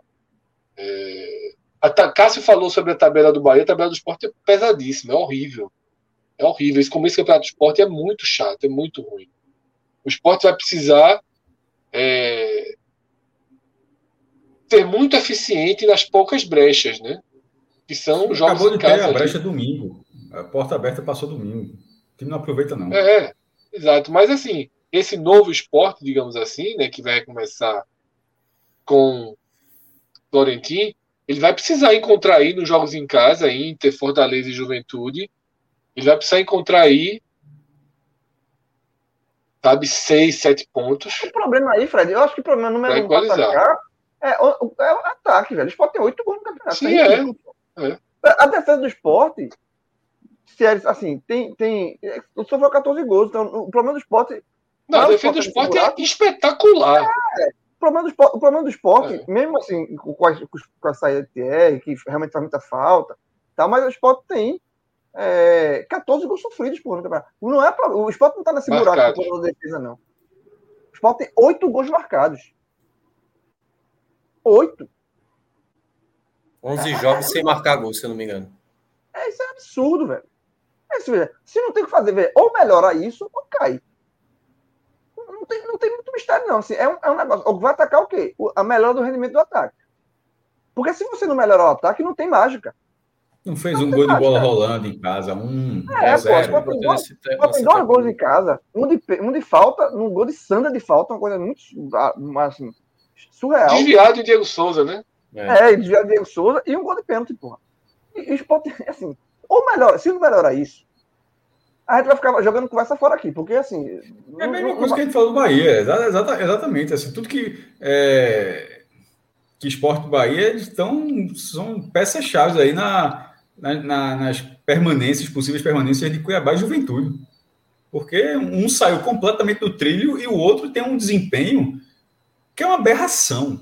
Assim, vamos lá para ver, oito gols é uma aberração. Não é que seja um desempenho ruim, um desempenho abaixo do esperado, não. É uma aberração de desempenho. É um, é, isso, e desses oito gols, dois foram na estreia contra o Internacional. Foi um jogo até animador, estava 2 a 0 o Sport reagir. Ou seja, da segunda rodada para cá, foram seis.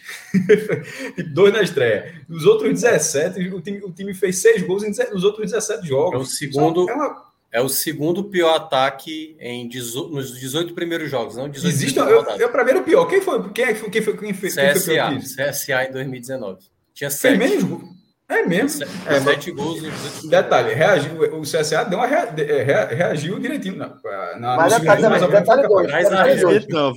Detalhe dois, caiu, né? Não, mas assim, mas a gente não, não pode. A reação, a, a reação pode... ofensiva, eu falei, reação é, ofensiva. Veja só, é, mas a gente não pode, assim, é, detalhe 1, um, reagiu, detalhe 2, caiu. Só que o número de gols sofridos pelo esporte também é completamente desproporcional a qualquer time que tenha estado na zona de rebaixamento completamente desproporcional. Então, assim, a gente não pode é, pegar o pior aspecto, do né? esporte e sempre a, aplicar sempre o pior, o pior, o pior, o pior, mas pior. é, você aplica, mas também mas, não, mas não pode achar que a relação tá a, relação ela, ela tá muito distante.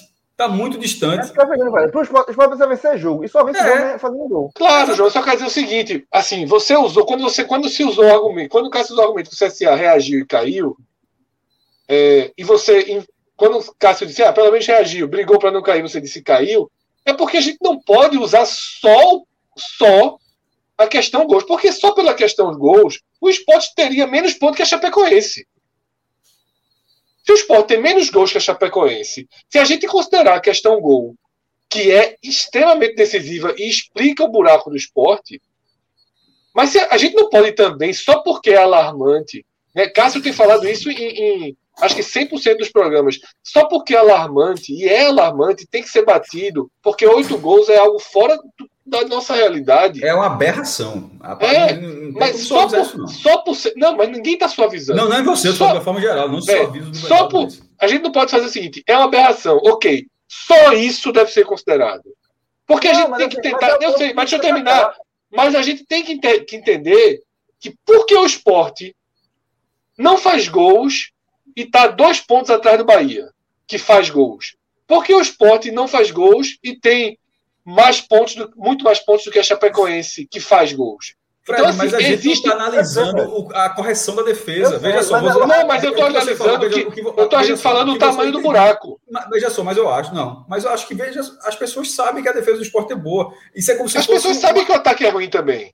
Não, mas a gente está analisando. Vezes, não, não, não, Fred, me desculpe. Você, você analisa para buscar soluções. Você não precisa buscar a solução da defesa.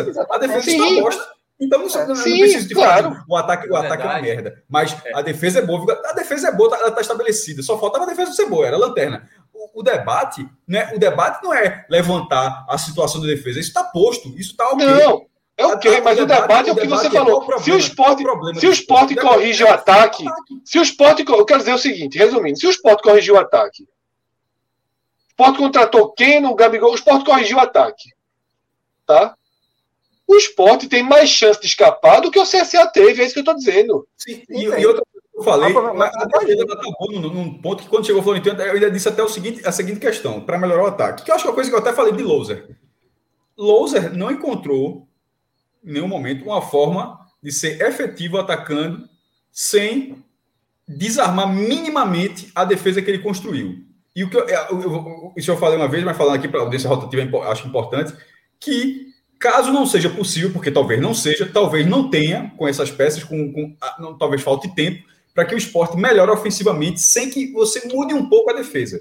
E o que eu disse foi: o que não pode é que a contrapartida seja muito amarga. A contrapartida eu já espero. Veja só, o, o, cenário perfeito é melhorar o ataque e a defesa continua com o mesmo rendimento. É o que você já falou, vai escapar, que vai, vai escapar com certa facilidade. Só que, se fosse tão fácil, o treinador tem. Veja só, né, Loser não estava olhando. Ele não, não, acredito eu que ele não olhava isso e não, não conseguia pensar que, que a questão não era essa. Ele simplesmente não conseguiu fazer com que o time atacasse sem que a, a sem que a defesa ficasse deixasse de ser um pouco, ficasse um pouco mais exposto. Vulnerável. É, exatamente. É, então, a, a equação. É oculto, né? É, é, momento, é eu já prefiro que a defesa, em algum momento, fique um mínimo, um pouquinho mais exposta, porque o ideal, obviamente, que não aconteça nada. Isso aí está bem claro. Mas, se for a contrapartida, o esporte vai ter que tomar esse remédio amargo. O esporte vai ter que ter essa contrapartida. Assim, ó, com esse time, a única solução é que a defesa fique um pouquinho mais exposta, vai ter, porque com esse desempenho ofensivo não vai para lugar nenhum. Defesa, não pode, não pode, pode ser um time que faz um gol é. no acaso ou um time que se levar um gol praticamente não reage. E, e, e não pode ser assim, se veja, a, se a defesa a, a, defesa pode até melhorar, fica ainda melhor, mas se o ataque não melhorar, vai cair. Não tá nada. Tem que, o ataque tem que melhorar e a, defesa, e a defesa, obviamente, não pode ser desmontada, mas se ela for minimamente desmontada, já está já, já, já tá válido. Porque a, a equação atual não bate. Não, não adianta ter essa defesa e ter um ataque tão inofensivo. Inofensivo como eu nunca tenho visto na minha vida. Assim, no esporte, em qualquer campeonato, nunca tenho visto uma situação dessa. É, é inacreditável. Oito gols em oito rodadas, dois gols em nove jogos na Lei do Retiro. 18 rodadas, no caso, né? É, é e desculpa, em 18 tem, rodadas. É, e, e, tem um ponto também que, assim, são jogadores que não estão.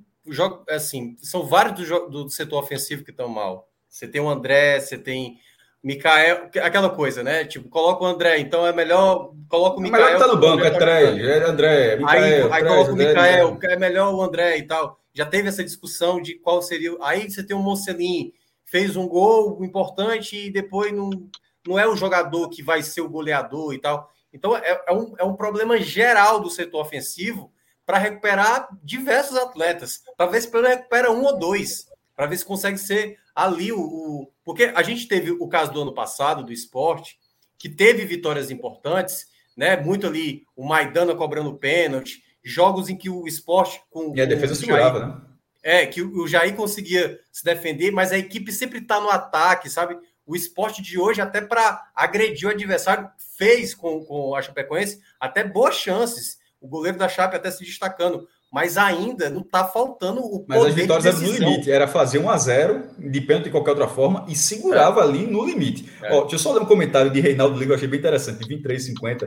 O esporte é o Santa Cruz de 2016 ao contrário. Eu achei interessante essa visão, porque o Santa Cruz de 2016 foi um time que teve um ataque muito bom, é, foi 45 gols. Era... É, a defesa foi uma calamidade, mas o ataque, o Santa Cruz teve dois jogadores. Ah, gra ficou, ficou é, Maestro, tem uma mensagem também de Bruno Costa, um superchat que ele mandou direto para você. Cássio, você disse que se o esporte não vencesse a Chape, estaria rebaixado. É melhor aceitar que, ele começar a planejar a Série B, fazer acordos, enxugar a folha, juntar dinheiro para o time da, da, de, da B de foi... 2022? Eu acho que foi se, se perder. Ó, eu acho que se empatar, o trem vai embora, mas se perder, tá rebaixado. Eu, eu, eu tenho quase certeza que foi isso. Mas assim, nesse momento, eu acho que o cenário já está muito complicado. Não vou sentenciar nada, não, mas acho que ficou muito complicado. E eu pra... acho um absurdo o que Bruno escreveu. Eu acho assim, de um absurdo. Não, não, se, não vai se planejar, não tem como planejar segunda é, divisão, não. De um, de um derrotismo, de um. É, é assim. O que, como, é que se, como é que se desiste de um campeonato faltando 20 rodadas, dois pontos atrás? É, é, eu não sei explicar isso. Se o time fosse. Se, se acabasse o time do esporte e botasse os juniores para jogar, dissesse assim, ó, eu não desistiria. São dois pontos em 20 rodadas. Dois pontos em 20 rodadas. João. E eu concordei com ele na análise do Santa Cruz.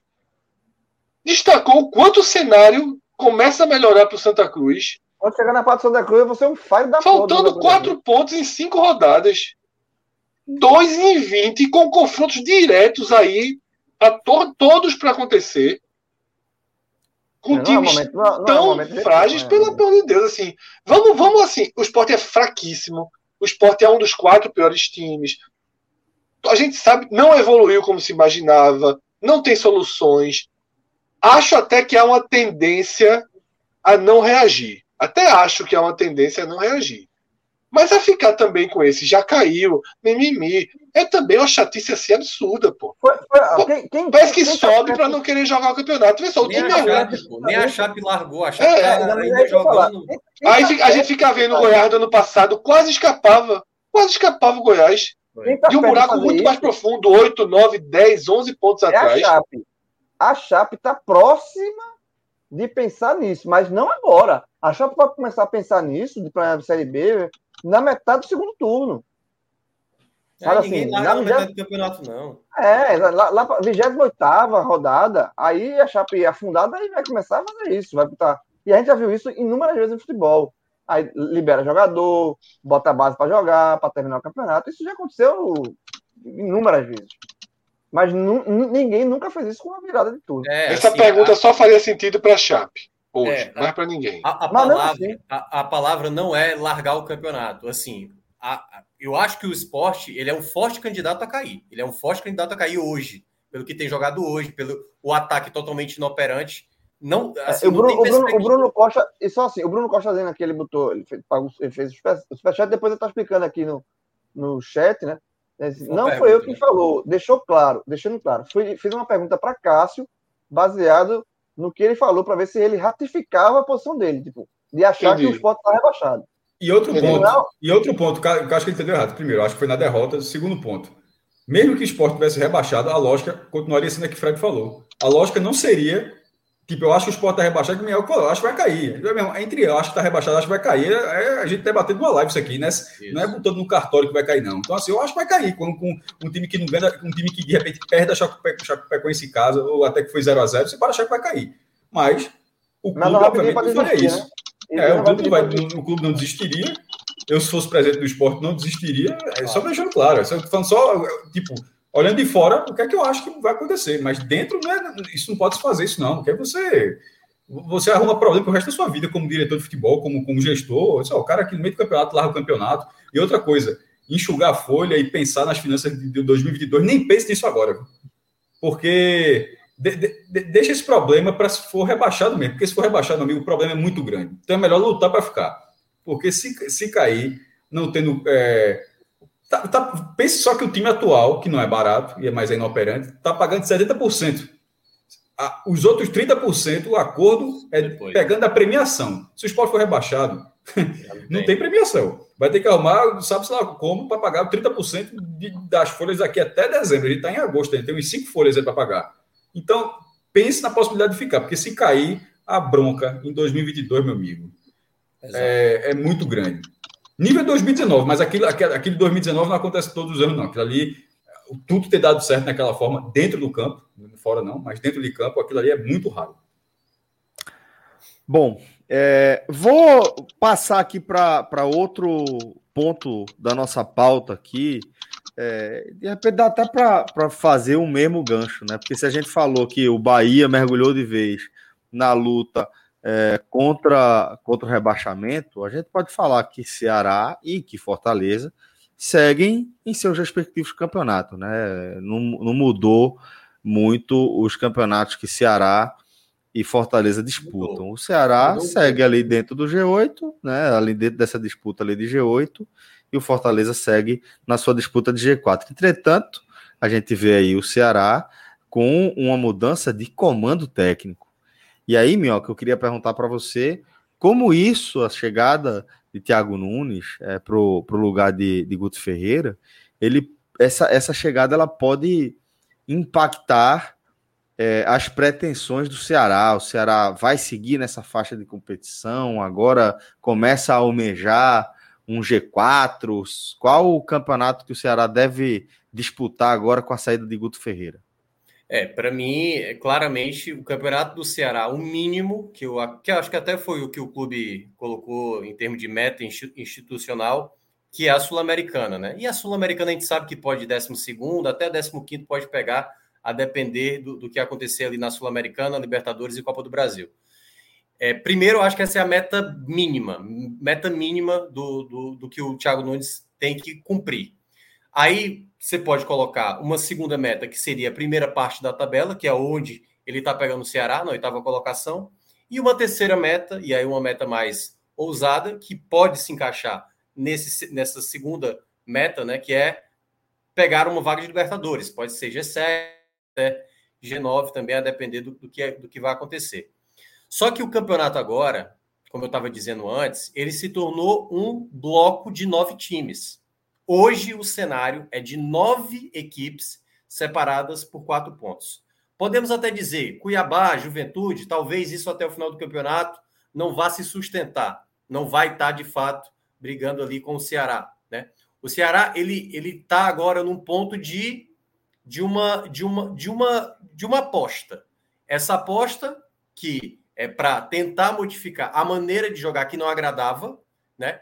Trazia alguns pontos, mas que não passava confiança e vimos nesse último domingo a pior partida, perdendo para uma equipe muito limitada, com jogadores com Covid e, e que foi a gota d'água, juntando principalmente com o intervalo de duas semanas que o Ceará teria e por isso a escolha da mudança.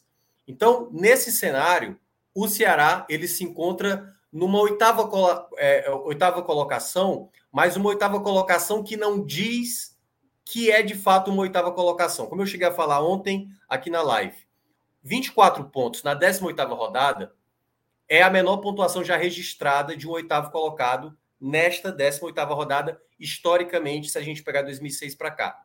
Na verdade, se você olhar a média de um oitavo colocado numa 18ª rodada, é por volta de 27 pontos, 26 e tudo mais. Hoje está abaixo disso. Essa pontuação do Ceará, na verdade, diria que seria por volta de um 11 lugar. Décimo lugar. Para ter uma noção, se a gente for cobrar do Thiago Nunes para terminar numa oitava colocação. Mas aí, Cássio, é, Minhoca, cada campeonato tem sua história, né? Eu acho meio injusto cobrar do Ceará a pontuação não, de outros anos, né? Não, mas, mas não é isso que eu estou dizendo. A pontuação histórica de um oitavo colocado a pontuação histórica é de 55 pontos.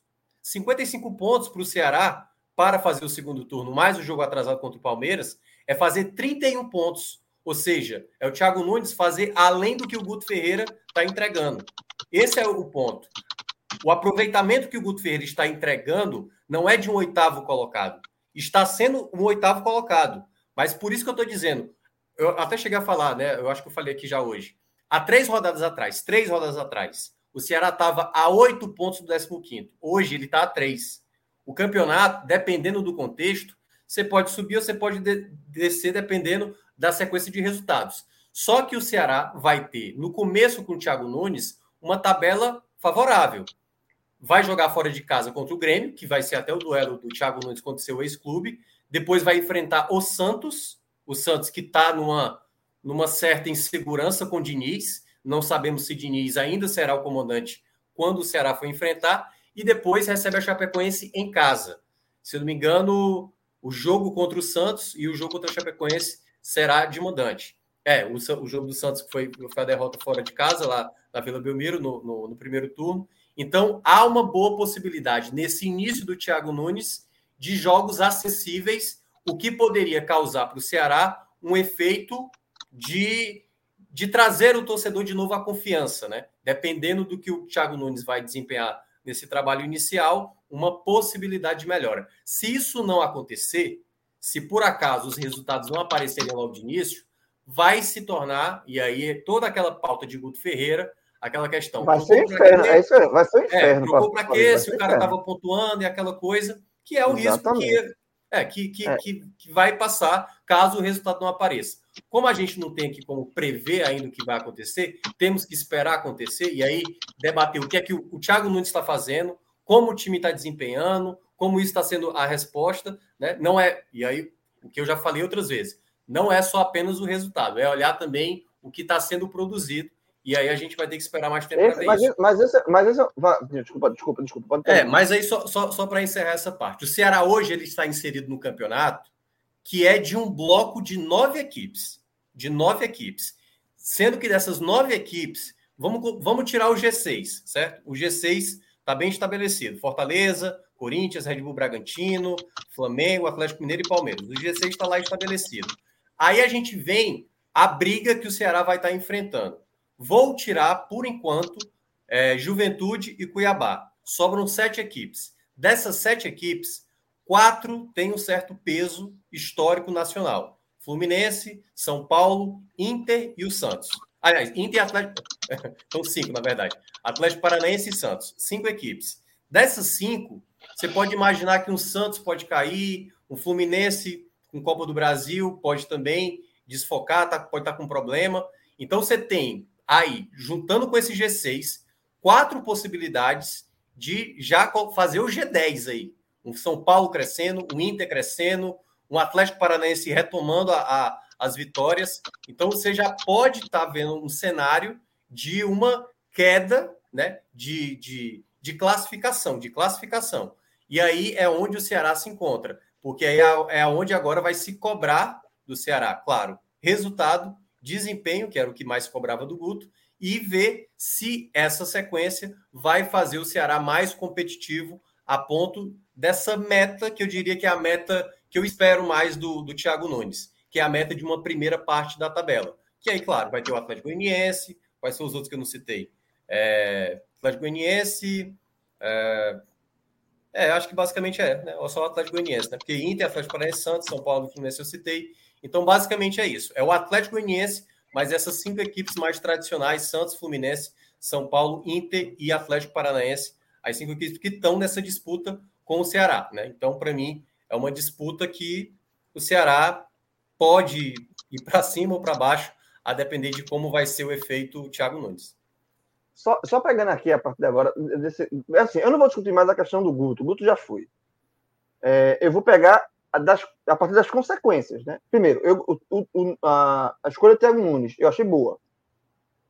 Eu achei boa. Eu acho que o treinador não fez bom trabalho no Corinthians, não fez bom trabalho no Grêmio, mas fez um excelente, fez história no Atlético Paranaense. É um clube de um porte ainda menor comparando com o Grêmio e Corinthians, que se encaixa ali no perfil do Ceará e que tem um futebol, pelo que o Ceará quer, é, pode é, é, é dar ao, ao, Ceará um futebol mais propositivo, né? É, então, assim, encaixa com o que a diretoria do, do Ceará e com o que a torcida do Ceará almeja. Então, por conta disso e por conta do histórico num clube de menor porte ainda, não está não é, não, não tá entre os, os 10 maiores clubes do país, eu acho que foi uma boa escolha. O trabalho do Atlético Paranaense foi excelente. E, então, eu acho que foi uma escolha válida, gostei. Agora, ele chega, Thiago Nunes chega com a missão muito inglória, velho. Muito difícil. Porque, assim, é, ele tem que aliar não só a questão de pontuação, porque como é o que todo mundo cobra do, do Ceará, não é só a pontuação, porque se fosse só a pontuação, o Guto estava aí é fazer esse time jogar bola, mais bola do que está jogando. E aí ele pode fazer isso. Tem, por conta disso, dessa cobrança, ele pode fazer isso, tentar mudar a forma do Ceará jogar e ser competitivo e dar certo, e aí seria excelente, ou mexer numa estrutura do time que aos trancos e barrancos estava conseguindo pontuar, e aí o Ceará não conseguir pontuar mais no ritmo que vinha pontuando. Assim, ele, tipo, é, Minhoca falou que ele tem que, no histórico, ele tem que aumentar a pontuação dele para terminar em oitavo. Pegando como uma base histórica. Então, assim, ele pode não conseguir essa margem, né, na hora que ele mexer, aí ele, ele termina é, é, não alinhando as duas coisas. Então, assim, esse trabalho, e eu entendo também que o, a, o melhor momento para o Ceará fazer essa troca, caso ele quisesse, ele quis, foi nesse momento, porque o Ceará vai ter 12, duas semanas sem, sem, sem jogos, então é tempo suficiente para o Nuno chegar, trabalhar a equipe com calma e tal. Chega amanhã, no caso, viu, João? Só para explicar. Chega, é, é, chega na quarta-feira, exatamente. Mas assim, tem tempo demais para trabalhar o time visando a estreia dele, que vai ser contra o Grêmio. Mas se por acaso, por conta disso, os resultados já não, já não acontecerem nesse, numa sequência inicial, na sequência inicial dele, a pressão em cima de um trabalho que vai estar só no começo vai ser gigantesca. Gigantesca. Porque vai ter aquela ala que vai dizer, não era para ter trocado o Guto, era melhor ter ficado aqui com o Guto. E, e assim, e não, você não vai, ele não vai estar entregando resultado, que é o que, que é o que segura o treinador, que segura qualquer trabalho. Não adianta esse negócio de jogar. É, eu até concordo com a lógica de ter que aliar desempenho e resultado. Mas desempenho sem resultado não existe é, em lugar existe. nenhum do mundo. Em lugar nenhum do mundo. A equação perfeita é, todo mundo quer, desempenho com resultado. O segundo, na segunda ponta da prateleira está resultado. Desempenho sem resultado não existe. Não existe. Não adianta dizer que ah, o, o, o, o Thiago Nunes fez o Ceará jogar melhor, mas está perdendo, mas não está pontuando. Vai ser cobrado. E aí, é por isso que estou dizendo que é, ele tá numa, ele entrou num, tá num xadrez aí, na encruzilhada, difícil. Eu até tuitei isso quando houve a demissão do Guto. Que o próximo treinador do Ceará, seja qualquer que seja ele, não, não, não tinha anunciado o Thiago Nunes, vai pegar um desafio gigante, gigante, assim, dos maiores que um treinador pode pegar nesse momento. Porque você está indo com um elenco do Ceará, que tem suas limitações, sabe? Você vai ter que obrigatoriamente fazer esse time jogar melhor do que vinha jogando. E só isso não basta, porque você tem que ter manter uma pontuação alta que o Ceará vinha tendo. Então, olha a complexidade dessa equação. É muito difícil, velho. Eu, eu espero, eu espero que o Thiago Nunes consiga. E eu repito, eu acho que a escolha pelo Thiago Nunes, na minha visão, já que foi feita a troca, foi ok, acertada. Agora, a missão dele, a frente do Ceará, é, amigo, é duríssima. É, mas aí, João, é rapidinho mesmo, só, só esse contexto do, do Thiago Nunes, né? Aqui a gente falou que o melhor cenário e o pior cenário. E pode ter o cenário neutro, né? Que é ele fazer, o, em termos de desempenho e também resultado, o Guto. Ele fazer exatamente é. o que o Guto faz, entendeu? Que aí na Que prática, é o mais provável, que é o mais provável, viu? É, que, que é aquela coisa. Digamos que ele empata com o Grêmio na estreia. Mas ele vai ser cobrado, sabia? Se ele acontecer isso, ele vai ser cobrado. Aí, aí é que no tá, mesmo... João. Aí é que tá. Eu não sei se ele vai ser cobrado pela torcida. Eu acho que ele só vai ser cobrado se o desempenho for abaixo. Se ele fizer do Guto para cima, o torcedor não vai reclamar. Porque o torcedor ele estava indignado com o Guto. Meu amigo, você vai jogar contra o América Mineiro. Você vai jogar contra o América Mineiro. Sem a perspectiva de vencer, logo após você empatar com o Flamengo, fazer a partida contra o Flamengo e jogar da maneira desastrosa então, assim, tem, tem uns fatores a mais que o Thiago Nunes che chegando ao Ceará, porque é o seguinte: o Guto, com o Guto, parecia um comodismo que estava no Ceará. O Ceará só estava na ideia até o final da temporada de contratar mais um nome para o ataque. Com a chegada do Thiago Nunes, eu não sei como foi essa negociação com o presidente Robson de Castro, mas pode ter sido algo assim: olha, estou chegando, mas eu preciso de mais um volante, de mais um zagueiro, preciso de lateral direito. A gente não sabe como foi essa conversa.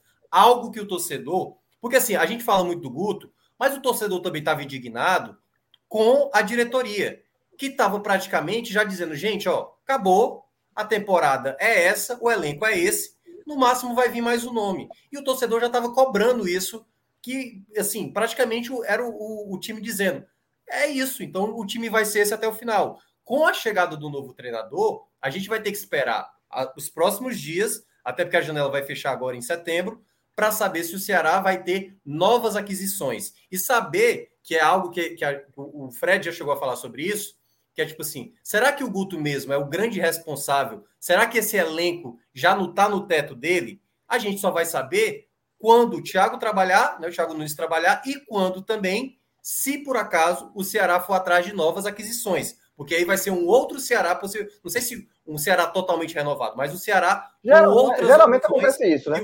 Dificilmente ele vai chegar e não vai pedir contratação. Nenhum é, o próprio Chamusca, que chegou no Náutico, chegou dizendo. É a mesma coisa, isso é uma grande é. sacanagem do futebol, pô. Pois é, mas é, isso é, é uma grande sacanagem do futebol. Tem que, ver. tem que esperar para ver exatamente como vai ser esse, essa, esse movimento do Ceará, tanto para mercado de novas aquisições e principalmente como vai ser esse novo formato de jogo. Não tenha dúvida, a maneira do Thiago Nunes jogar vai ser bem diferente do Guto. E aí é que a gente vai saber se essa nova maneira o elenco vai se adaptar, as peças que ele vai escolher e como isso vai resultar em campo, né? Os resultados que vão aparecer, se negativamente, positivamente, se vai ficar ali no meio termo. E só, e só desculpa, um, um pontinho para terminar para Fred falar também, que eu estou vendo algumas. Uh, o Miguel Augusto colocou aqui na, no chat que a perspectiva, a expectativa do torcedor do Ceará hoje é sul-americana, porque com o Guto já havia percepção que a ladeira era mais embaixo. Ceará oitavo, oitavo não me permite sonhar para cima, só para Z4. eu acho isso uma grande é, má vontade, falando palavra, um termo mais leve, com o Guto. Porque, veja só, o Ceará está terminando o turno e em nenhum momento o Ceará flertou, assim, Adão, que vai brigar, vai ter uma queda que vai ir, ir, ir para a briga contra o rebaixamento. Isso é um exercício de futurologia na, da maldade, velho. Sinceramente, é, é torcedor. É torcedor. É, é, é, da, é tipo assim, tu, João. É tipo tu, João. Quando tava os empates do Náutico, tu já tava decretando, ah, não vai, não, não vai, não, não vai dar, 30, 30 de 45, 30 de 45, é. 30 barra 45. Mas assim, é isso, sabe? Assim, eu, acho, eu acho que achar que. Tudo bem, tá vendo a queda de rendimento, ok. Mas ao, ao ponto do Ceará ir para a parte de baixo, brigar contra, no, na zona de rebaixamento, Aí eu acho que é exagero, porque em nenhum momento será ameaçou isso. Assim, não ia é, em 18 rodadas. O recorte mas, não é, é um recorte de um turno inteiro. Mas, ó, lembrem-se, o Ceará, se você, olha, quem quiser olhar na tabela, olha, olha aí visitantes, onde é que o Ceará tá? O Ceará só está na frente da Chapecoense. Só o Ceará e a Chapecoense não venceram fora de casa. Então, é o contrário do ano passado, né? É, ano passado só ganha fora. É, mas ali no segundo turno. O Ceará, desde quando é, disputa a Série A dos pontos, 2010, 2011, pega essa, viu, maestro? 2010, 2011, 2018, 2019, 2020 e agora 2021. O Ceará, no máximo que fez em um primeiro turno como visitante, foi seis pontos. Essa é a primeira vez que o Ceará termina o primeiro turno como visitante sem ter vencido um jogo sequer tá, no, no campeonato jogando fora de casa. Então, assim, tinha, tinha algo, tinha algo de uma perspectiva muito negativa Claro que o fator mando de, mando de campo, né, jogar em casa, era muito bom. O Ceará é um dos melhores mandantes, mas como visitante, o Ceará deixa. Um, um dos pontos da, da Chapecoense foi ano o Ceará. chegou a ser G4 de visitante. Pô. Assim, né, é. o Ceará a gente falava que não foi para a Libertadores ano passado porque. Perdeu muito ponto em casa. Porque perdeu ponto em casa. É. Bom, é, Minhoca, deixa, deixa agora então a gente girar a chave para poder falar do, do Fortaleza. Né? O Fortaleza que segue é, com um ritmo de pontuação elevado, né? segue é, disputando ainda uma vaga dentro do G4, está dentro do G4, o que eu quero dizer é que há ainda a perspectiva dele continuar brigando por essa vaga até é, um bom tempo ainda, até o fim da competição, seja possível aí. Esse empate 0 a 0 com o Cuiabá, né? Como é que a gente vai justificar ele? A gente vai justificar pelo crescimento do Cuiabá, que a gente analisou agora há pouco, a gente vai falar de um tropeço que é casual ou há algo por trás desse 0 a 0 não, é um tropeço. O Cássio chegou a falar ontem que ele estava na live comigo. Se o, se o Fortaleza estivesse lá na parte de baixo, enfrentasse o Cuiabá em casa e empatasse com o Cuiabá, era um tropeço. Sobre, sobre qualquer cenário, teria sido é. um, um, um, nessa, nessa edição teria sido um tropeço. É. Não, mas eu então, quero dizer assim, é, é só para deixar mais claro, claro que o Fortaleza empatar com, com o Ceará em casa é um tropeço, mas é, com o Cuiabá, mas é, é, só um tropeço, é isso que eu quero dizer. Foi só um tropeço desses que, que rolam num campeonato de 38 rodadas ou tem algo a mais por isso? É, foi não, isso que eu quis ó, é, é, é, eu sempre falei aqui para não confundir a ótima campanha do Fortaleza com o time do Fortaleza.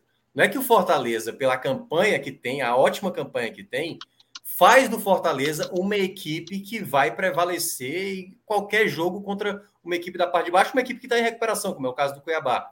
Então, assim, a gente vai ver ainda nos jogos o Robson não jogar bem algumas vezes, o David, que não está vivendo um bom momento, a sequência de jogos do David nos últimos jogos não tem sido tão boa. E quando você vê esses cenários. Só, ontem, só, exemplo... É só um spoiler. É, a fase de David, é, uma, fiz uma seleção do Nordeste, a gente vai debater isso mais para frente no primeiro turno. O pessoal da Copa do Nordeste pediu. Eu coloquei ele na minha seleção da, do primeiro turno. Não, para mim ele foi muito bem. Ele foi, eu estou falando mais dos jogos recentes, né? Sim, ele, sim. Ele não causou mais tanto efeito. E, por exemplo, um dos melhores jogadores do Fortaleza até agora no campeonato fez uma partida muito ruim contra o Cuiabá. E se a gente for lembrar essa sequência dos três empates, o Fortaleza perdeu dois pênaltis no final do jogo, uma contra o Juventude, outra contra o Santos. Ali no final, o Santos estava pedindo, meu Deus do céu, para acabar o jogo, entendeu? Então, assim, o Fortaleza ainda é uma equipe organizada. E oscilação vai acontecer, certo? Só que, obviamente, e aí pegando a fala de João de Andrade Neto, lá citando Náutico quando estava nos seus empates, não dá para ficar muito distante de uma vitória de novo. Né? Então, assim, o jogo contra o Bahia, já se torna a vitória, porque você deixou escapar quatro pontos em casa contra Santos e contra o Cuiabá. Empatou fora contra o Juventude, você vencendo, tomando empate ali no, no segundo tempo.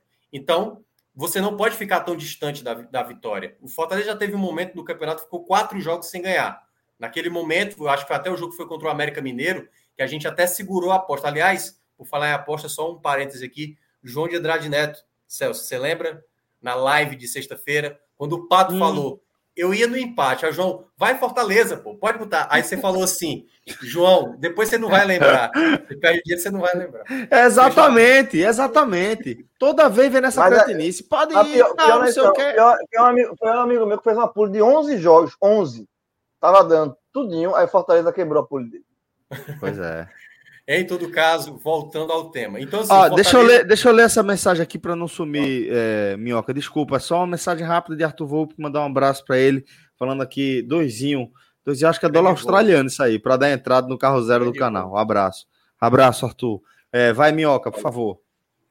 Olha, e, e, e, assim, o Fortaleza ainda está inserido nessa briga. Só que a gente está vendo agora o crescimento do Corinthians Corinthians agora trazendo mais peças. Oh, exatamente. Né? Contratando e aí, forte. Né? E, e aí, claro, para Libertadores, o Fortaleza ainda está com ótima margem. Oito pontos de diferença para o sétimo colocado, que é o Atlético Goianiense. Está com uma boa margem. Então, Libertadores está bem tranquilo. Agora, pensando numa vaga direta, pensando no G4, que pode se tornar G5, pode se tornar G6 também, né? Porque pode ter campeão brasileiro ali da Copa do Brasil, o próprio Fortaleza, né? Pode disputar, dependendo aí, passar pelo São Paulo pode chegar numa final de Copa do Brasil, tem esse cenário de uma possibilidade de brigar por essa vaga direta aí do G4. Eu acho que a chance do G6 é muito forte. É, a chance do G6 é, ela é bem forte. Ela é por volta, João, de 58 pontos. Fortaleza está é. com 33. Precisaria de 25 pontos. É praticamente uma campanha do Atlético Goianiense, né? Eu acho que está com 25 pontos. Né, que é uma campanha ali. O Atlético Goianiense não está chamando. Não, e, assim, eu acho que, que o G6, para ir com uma vaga direta, o sexto, classificar direto para fase de grupos, é gigante também. É, não, pois é. Então, assim, ele está hoje inserido no contexto que tem os três favoritos: Flamengo, Atlético Mineiro e Palmeiras, Palmeiras né? É. E que ele venceu dois, né? Dois deles fora de casa. Eu acho que o Fortaleza ele teve aí esses empates que frustrou o torcedor, né? Mas, assim, o Fortaleza não demonstrou até agora desorganização. Acho que até teve no segundo tempo agora contra o Cuiabá uma certa desorganização, não fez um segundo tempo muito organizado. Mas ainda é um elenco que não dá para a gente dizer que vai estar tá avassalador e também não, que tá. Fortaleza teve uma sequência de quantas vitórias seguidas? Acho que não, quatro absurda, seguidas. O, o, Fortaleza, eu abri aqui, juntando, juntando a Copa do Brasil, jogos contra o CRB pela Copa do Brasil, são nos últimos 12 jogos, o Fortaleza tem uma derrota, que foi no clássico contra o Ceará. Nos no clássico, 12. É, e que jogou bem. Então, assim, é, um time, é, um time, que, é um time que tem uma, um ritmo de pontuação absurdo. O Fortaleza, é. o Fortaleza ganhou um, dois, cinco jogos seguidos, aí teve a, a derrota pro Ceará, e depois ganhou do CRB, e ganhou do Palmeiras. no Copa do Brasil, né? É, não, juntando tudo. E depois, aí vem de é. quatro empates. É, um desses empates contra o São Paulo, né? No jogo de ida, que também é um resultado e aí esse empate você nem pode considerar um empate um resultado ruim, pelo contrário. Você estava perdendo 2 a 0 no segundo tempo e foi buscar um 2 a 2 Então, assim, é. você, você, quando você olha friamente aqui a tabela, abre quatro cinza e você não vê, aí você até pode. Não, mas um desses cinza aí é um cinza. Pronto. Uma estrelinha, pô. E aí, se a gente. E aí, para fechar, se a gente for imaginar só G4, ficar no G4, ele está disputando aí com Red Bull Bragantino e Corinthians, né? O Corinthians com o elenco de mais peso agora, trazendo para mim um jogador que pode ser bem diferencial. Juliano, Renato Augusto, eu faço até ponderações, que são jogadores de dinâmica diferente. Mas o William chegando no Corinthians, eu acho que é um. É tipo quando o Hulk chegou, sabe? Diego Costa, são caras assim que tem um mercado de Europa pesado. Não, muda entendeu? patamar, muda patamar é, muda patamar, entendeu? Então, acho que essa é a grande ameaça. E, claro, o Red Bull Bragantino só que como o Red Bull Bragantino está dividindo a atenção com Sul-Americana, isso pode ser bom para o Fortaleza. Mas eu acho que a real ameaça hoje, de fato, é o Corinthians. Luiz Gustavo mandou uma pergunta aqui é, da seguinte forma: qual time do Nordeste passou mais tempo dentro do G4? Não sei se vocês têm eu acho que é isso aí na. na o Fortaleza, na, na verdade, só teve duas planilha. rodadas no G5, que foi quinto colocado. O resto estão 18 rodadas e estão foram 17, não, Já, 16 o Fortaleza, o Fortaleza com esse ponto aí, ele, ele, ele garantiu ele isoladamente a melhor campanha de um clube do Nordeste no primeiro turno. Foi, foi. O Cássio até trouxe ontem isso. É em pontuação, né? Em posicionamento não, mas em pontuação. É. E se vencer Não. o Bahia, como o Cássio também falou, ele já faz o melhor turno de um nordestino, iguala com o Vitória, né, Cássio? O segundo turno do Vitória. É, o segundo turno do É, Vitória Fred, quando tu falou, me confundi de colocação. Eu até pesquei, eu não estava ligado, não. Qual foi o outro? Eu acho que o Sport em 2015 vira em segundo, né? Nada. Não, não, eu estava bem atrás, empatou muito, pô. O Sport tá em segundo lugar, não. É, já, pô. já, já tava em queda, Fred, naquele momento. O Sport, Não, não. agora Acho que o segundo mais- foi décima rodada, décima primeira rodada. É. né? Isso que, Fora- esse- essa- isso, isso que tu fala é aquele cenário do esporte ganhando da Ponte Preta e do Corinthians perdendo. É só que depois o esporte levou empate, o Corinthians ganhou e outros clubes venceram. O esporte ficou bem atrás. É, não foi É, mas, enfim, mas só para dar o dado concreto aqui, eu já, já abri o post aqui dos turnos. O esporte de 2015, o esporte ficou em sétimo lugar, pô. Por causa dos É. Ah, critérios então de caiu muito, é. é. Caiu Mas muito, quantos é, pontos- é, é. é, a melhor colocação aqui, só para colocar por colocação, a barrinha aqui. A melhor colocação foi o quinto lugar do Vitória 2008, ou seja, o Vitória 2008 ele tinha a maior pontuação e tinha tanto, que não é necessariamente é, não é lógico isso, né? o time pode ter uma pontuação menor e ficar na colocação, mas o Vitória tinha a melhor pontuação e a melhor colocação, e o Fortaleza agora tem as duas coisas, embora tenha uma chance ainda de, de ficar fora do G4, né? De repente ele pode quebrar o recorde de pontuação, mas o recorde de colocação do Fortaleza não está assegurado. É, ele, ele, ele tem, ainda tem uma chance de sair do G4. Mas enfim, mas também tem um jogo com o Bahia, se vencer, encaminha isso. Bom, é, eu vou. Daqui a pouco a gente já vai é, entrar na Série B, tá? Só ler rapidamente aqui uma mensagem que a gente acabou de receber, mas o superchat de Eliveto Rodrigues, é, perguntando se a gente já comentou o caso do Brusque, dizendo que é absurdo demais, a gente ainda não comentou. Não sei nem se a gente vai comentar esse assunto aqui. É óbvio que é um absurdo, é É um óbvio que. absurdo É a, total. no- Que foi a é- nota, a nota- a nota oficial mais nojenta Ah. da história do futebol. Isso. Aliás, o, então o acho que não tem nem Londrina, que- E Londrina colocou o vídeo. é, o Londrina colocou o vídeo, exatamente tendo o áudio do, do, do cara falando aquele absurdo. Claro, pô. Ah, Isso aí é. E, e outra, né? É ver é, a repetição de, de fatos assim, né? É, relacionando. E o nada é por do acaso, Brusque, né? Nada, nada por acaso. nada- não, é, não, é, não é por acaso seu Brusque. Não, Vocês não é lembram- por Não é acaso. por acaso seu Brusque. Vocês lembram do caso Aranha, né? O goleiro Aranha, que até o Grêmio foi eliminado da Copa do Brasil. É, Pelo Santos, né? E aí levantou essa dúvida. Ali a É. punição foi severa, torneio mata-mata, se até que ponto iria essa questão? É, É. Sendo que a gravidade, eu, a gravidade para mim é, é, É, mesmo. Perder ponto. Porque aí, no caso aí. É, o Brasil, o Brasil tem, adora dar umas punições quando elas não têm efeito prático, né? É, o Grêmio quase fora da Copa do Brasil, então elimina. É, e passa- fora, né? É, É. Santa Cruz, Santa Cruz Esporte rebaixados, aí tira três Mas pontos. tira três É, pontos. Porque nesse caso aí, velho, Exatamente. você Nunca tem- Nunca tirou você- ponto de alguém que possa mudar a, a situação. O cara ou Não, ser rebaixado não, ou permanecer, ou ir para. Libertadores e não ir. Mas que rebaixado a galera já tira. Porque nesse, mas veja só, nesse ponto aí, tudo bem, estava quase rebaixado, mas de fato ele foi eliminado, o Grêmio naquela ocasião, foi eliminado por, pelo aquele caso de racismo contra o Aranha. Mas que partiu da torcida e tal. No, ca- nesse caso, se você pegar a mesma régua e trazer para o Brusque, eu acho que aí é pior o Brusque. Pior, porque o, pior. o, o, Claro que é. o Brusque, ele, ele, ele, ele como Nem clube, torcida pode ter estádio. Veja só, É. quem tá no estádio. Assim, a gente já teve uma discussão dessa com o Mas Fortaleza. assim, a nota do clube é, é- é o clube se- tornou institucional o racismo Sim, sim, nota. é. Mas, mas- então, se o se o Santos foi Eu quero, mas eu só quero destacar que não é torcida. A gente teve esse debate do, do barulho do Fortaleza no passado, que a comissão fazia barulho. Eu acho que as pessoas têm que entender que quem vai para o estádio. Tem o Bahia, trabalhar, né? inclusive, faz um negócio que eu acho bem absurdo de levar. sortear torcedores para um crachá. Aquele crachá de quem trabalha é muito Brasil, né? Aceitar que se leve torcedores É, com é. crachá de quem está tá trabalhando trabalhando. fazendo promoção para isso, como o Bahia fez, levando sócio com crachá. Eu acho isso um Hum. absurdo. Um absurdo. Crachá não está trabalhando. Tá não está trabalhando. Não é para ter comportamento torcedor, não. Pode gritar gol, não sei o quê, mas claro que isso já foi pro Beleléu no Brasil, né? Mas É, assim, eu- assim, é, ser- é muito Brasil isso, mas é muito Brasil. é, o que eu- Muito. a regra que eu falo é o seguinte: se o Santos for eliminado da Copa do Brasil, o, caberia ao Brusque perda de ponto. Eu concordo com o João. Concordo. É, eu é, acho, eu consideravelmente eu, mais grave. Eu, eu, eu, não, eu não colocava nem rebaixamento. Para mim seria banição mesmo. Tipo, ó, volta a casinha lá, vai começar lá do zero, pegar a vaga menos, de Série D para comprar. Ou pelo menos perda de ponto, Minhoca. Porque perda é, de eu ponto. É, eu sei, eu sei. É porque eu acho inadmissível. Primeiro, eu acho cara de pau, cara. Eu acho uma cara de pau a pessoa ainda culpar a pessoa que sofreu, sofreu racismo, velho. Para mim isso é inadmissível, cara. É praticamente. cara de pau, né, porra? É Caraca, você, você cometeu é um novo racismo, né? É a modo então, Aí era para ter uma punição pesada, mas aí. É, eu, eu queria muito crer que, que isso fosse para frente, mas acho não vai. Estamos, então, assim, só para deixar claro, é, se restava alguma dúvida, se a gente estaria passando pano ou não, por não ter comentado nada do Brusque, nada a ver, velho. Tá muito clara a posição da gente em vários aspectos que vão para além de um, de um caso grave é, de racismo, que não é coisa pouca, mas a gente já debateu e já expôs nossas opiniões sobre questões muito mais, mais graves e muito mais contundentes, tá? É, vamos, é, de toda forma, entrar aqui no nosso debate é, da, da Série B, tá?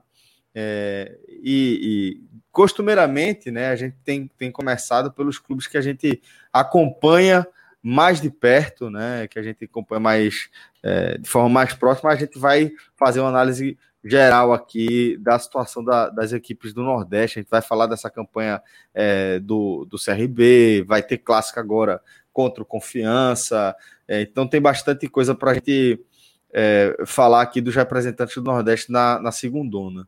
Mas vou começar, João, falando da situação do Náutico com você, tá? É, qual é o, o momento do Náutico e qual a expectativa de retomada né, de, um, de um, um, um ritmo de pontuação de acesso né, agora com a troca de treinador? É, o, o Náutico, ele. A perspectiva de, de retomar. Porque na matemática está completamente na briga, mas é só na matemática, né? Ele, ele precisa retomar um, um, estilo de jogo, um futebol que você comparando com a bola que outros clubes estão jogando, que estão ali na, na briga, como o Botafogo, que cresceu muito em rendimento, né, com o próprio CRB, como você citou aí, o Náutico, com, com o elenco que está, tá muito claro que não chega. E aí, depois de muito tempo, de uma, de uma pasmaceira, de uma, assim, de uma... É, é, é, de um, um conformismo, a diretoria, ao que parece, vai, vai é, começou agora com muito atraso a, ir, a olhar jogador no mercado e está mapeando, e está recebendo é, indicação de muita gente, está ligando para as pessoas e vendo é, a possibilidade de reforçar o elenco, que é mais do que necessário.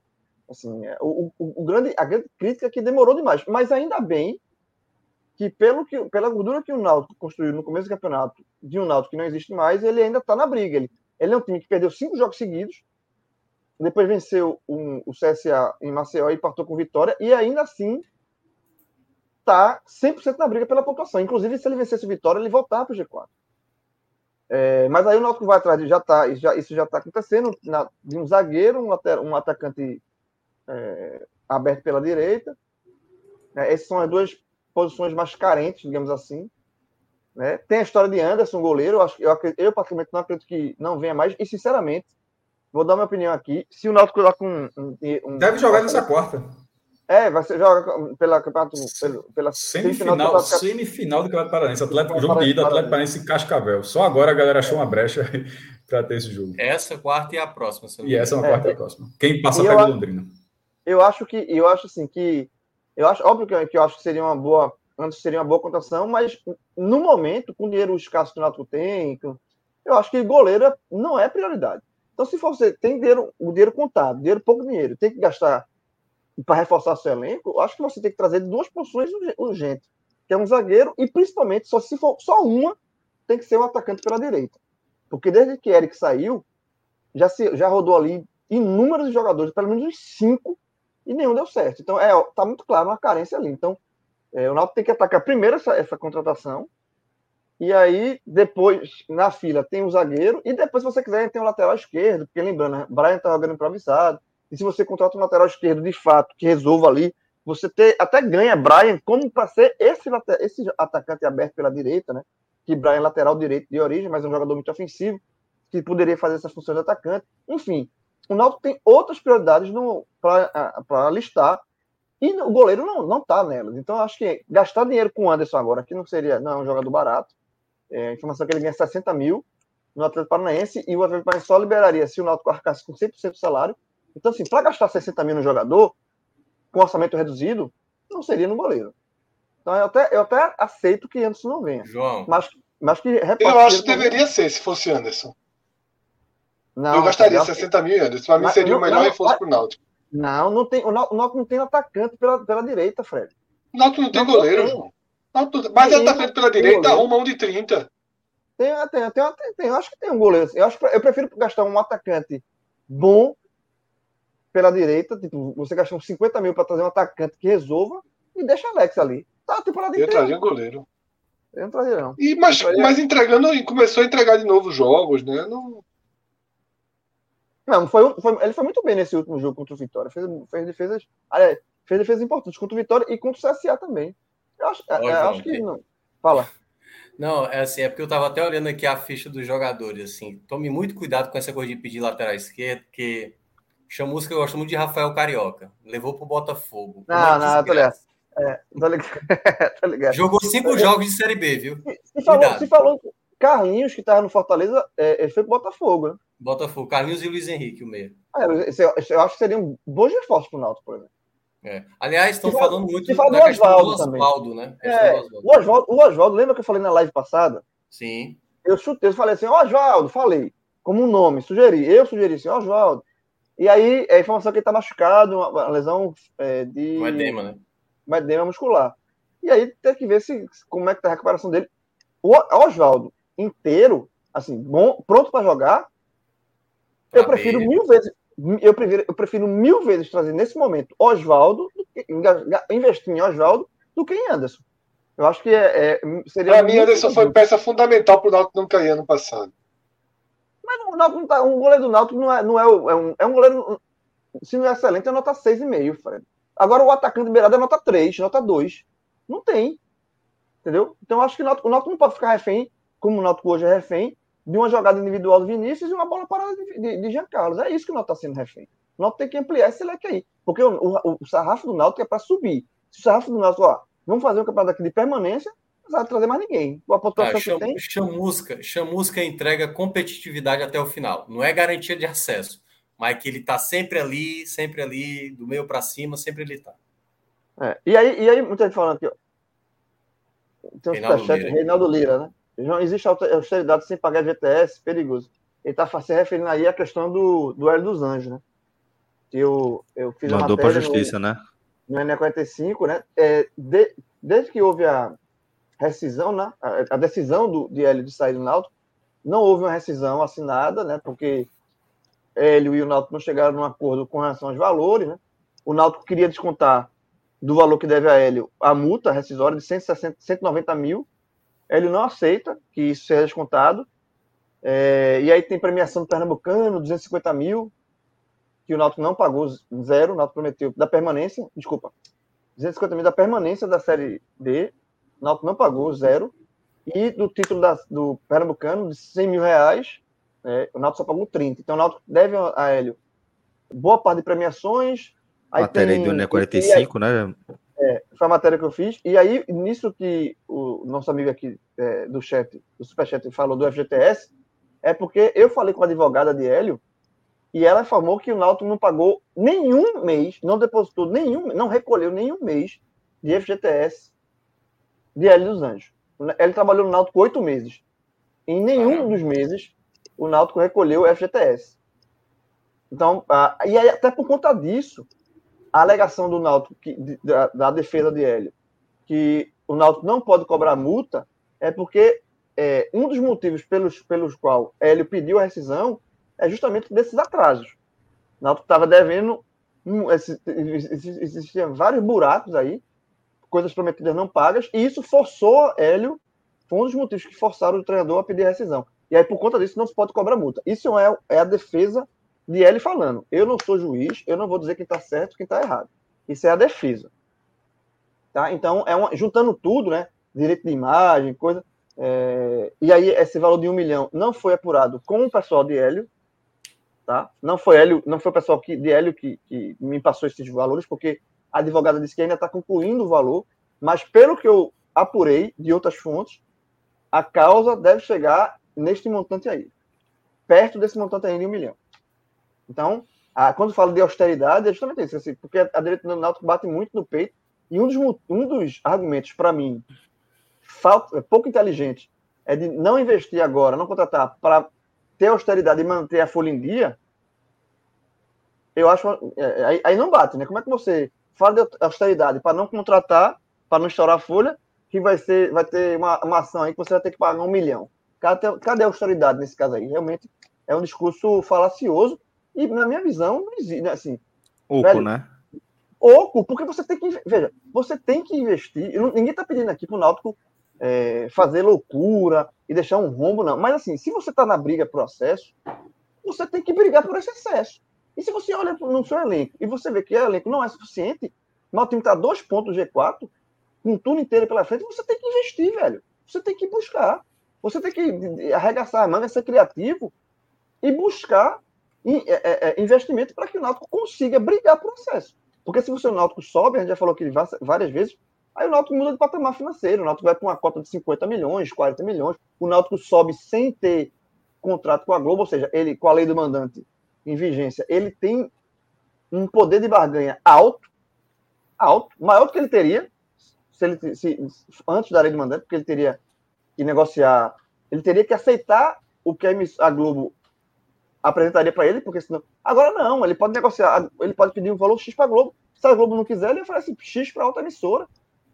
Sabe? Ele vai estar, ele vai subir livre. Então, assim, é um, é um acesso que vale muito para o Náutico. E tá, o Náutico está nessa briga. Então, não enxergar isso e não enxergar isso de, de querer fazer investimento para tentar alcançar, eu acho um absurdo. Eu acho que o Náutico pode não subir, que é, é da, da bola. Agora, você tem que fazer tentar subir. Se não subir, é do futebol, é, é, coisa que acontece. Agora, não, não subir por omissão, eu acho isso de uma burrice assim histórica se acontecer. É, Para a gente ficar na mesma faixa da competição, sem ter que pegar elevador nem nada, é, a gente tem que falar também dessa, dessa campanha do CRB e também do próprio Sampaio Correia, né?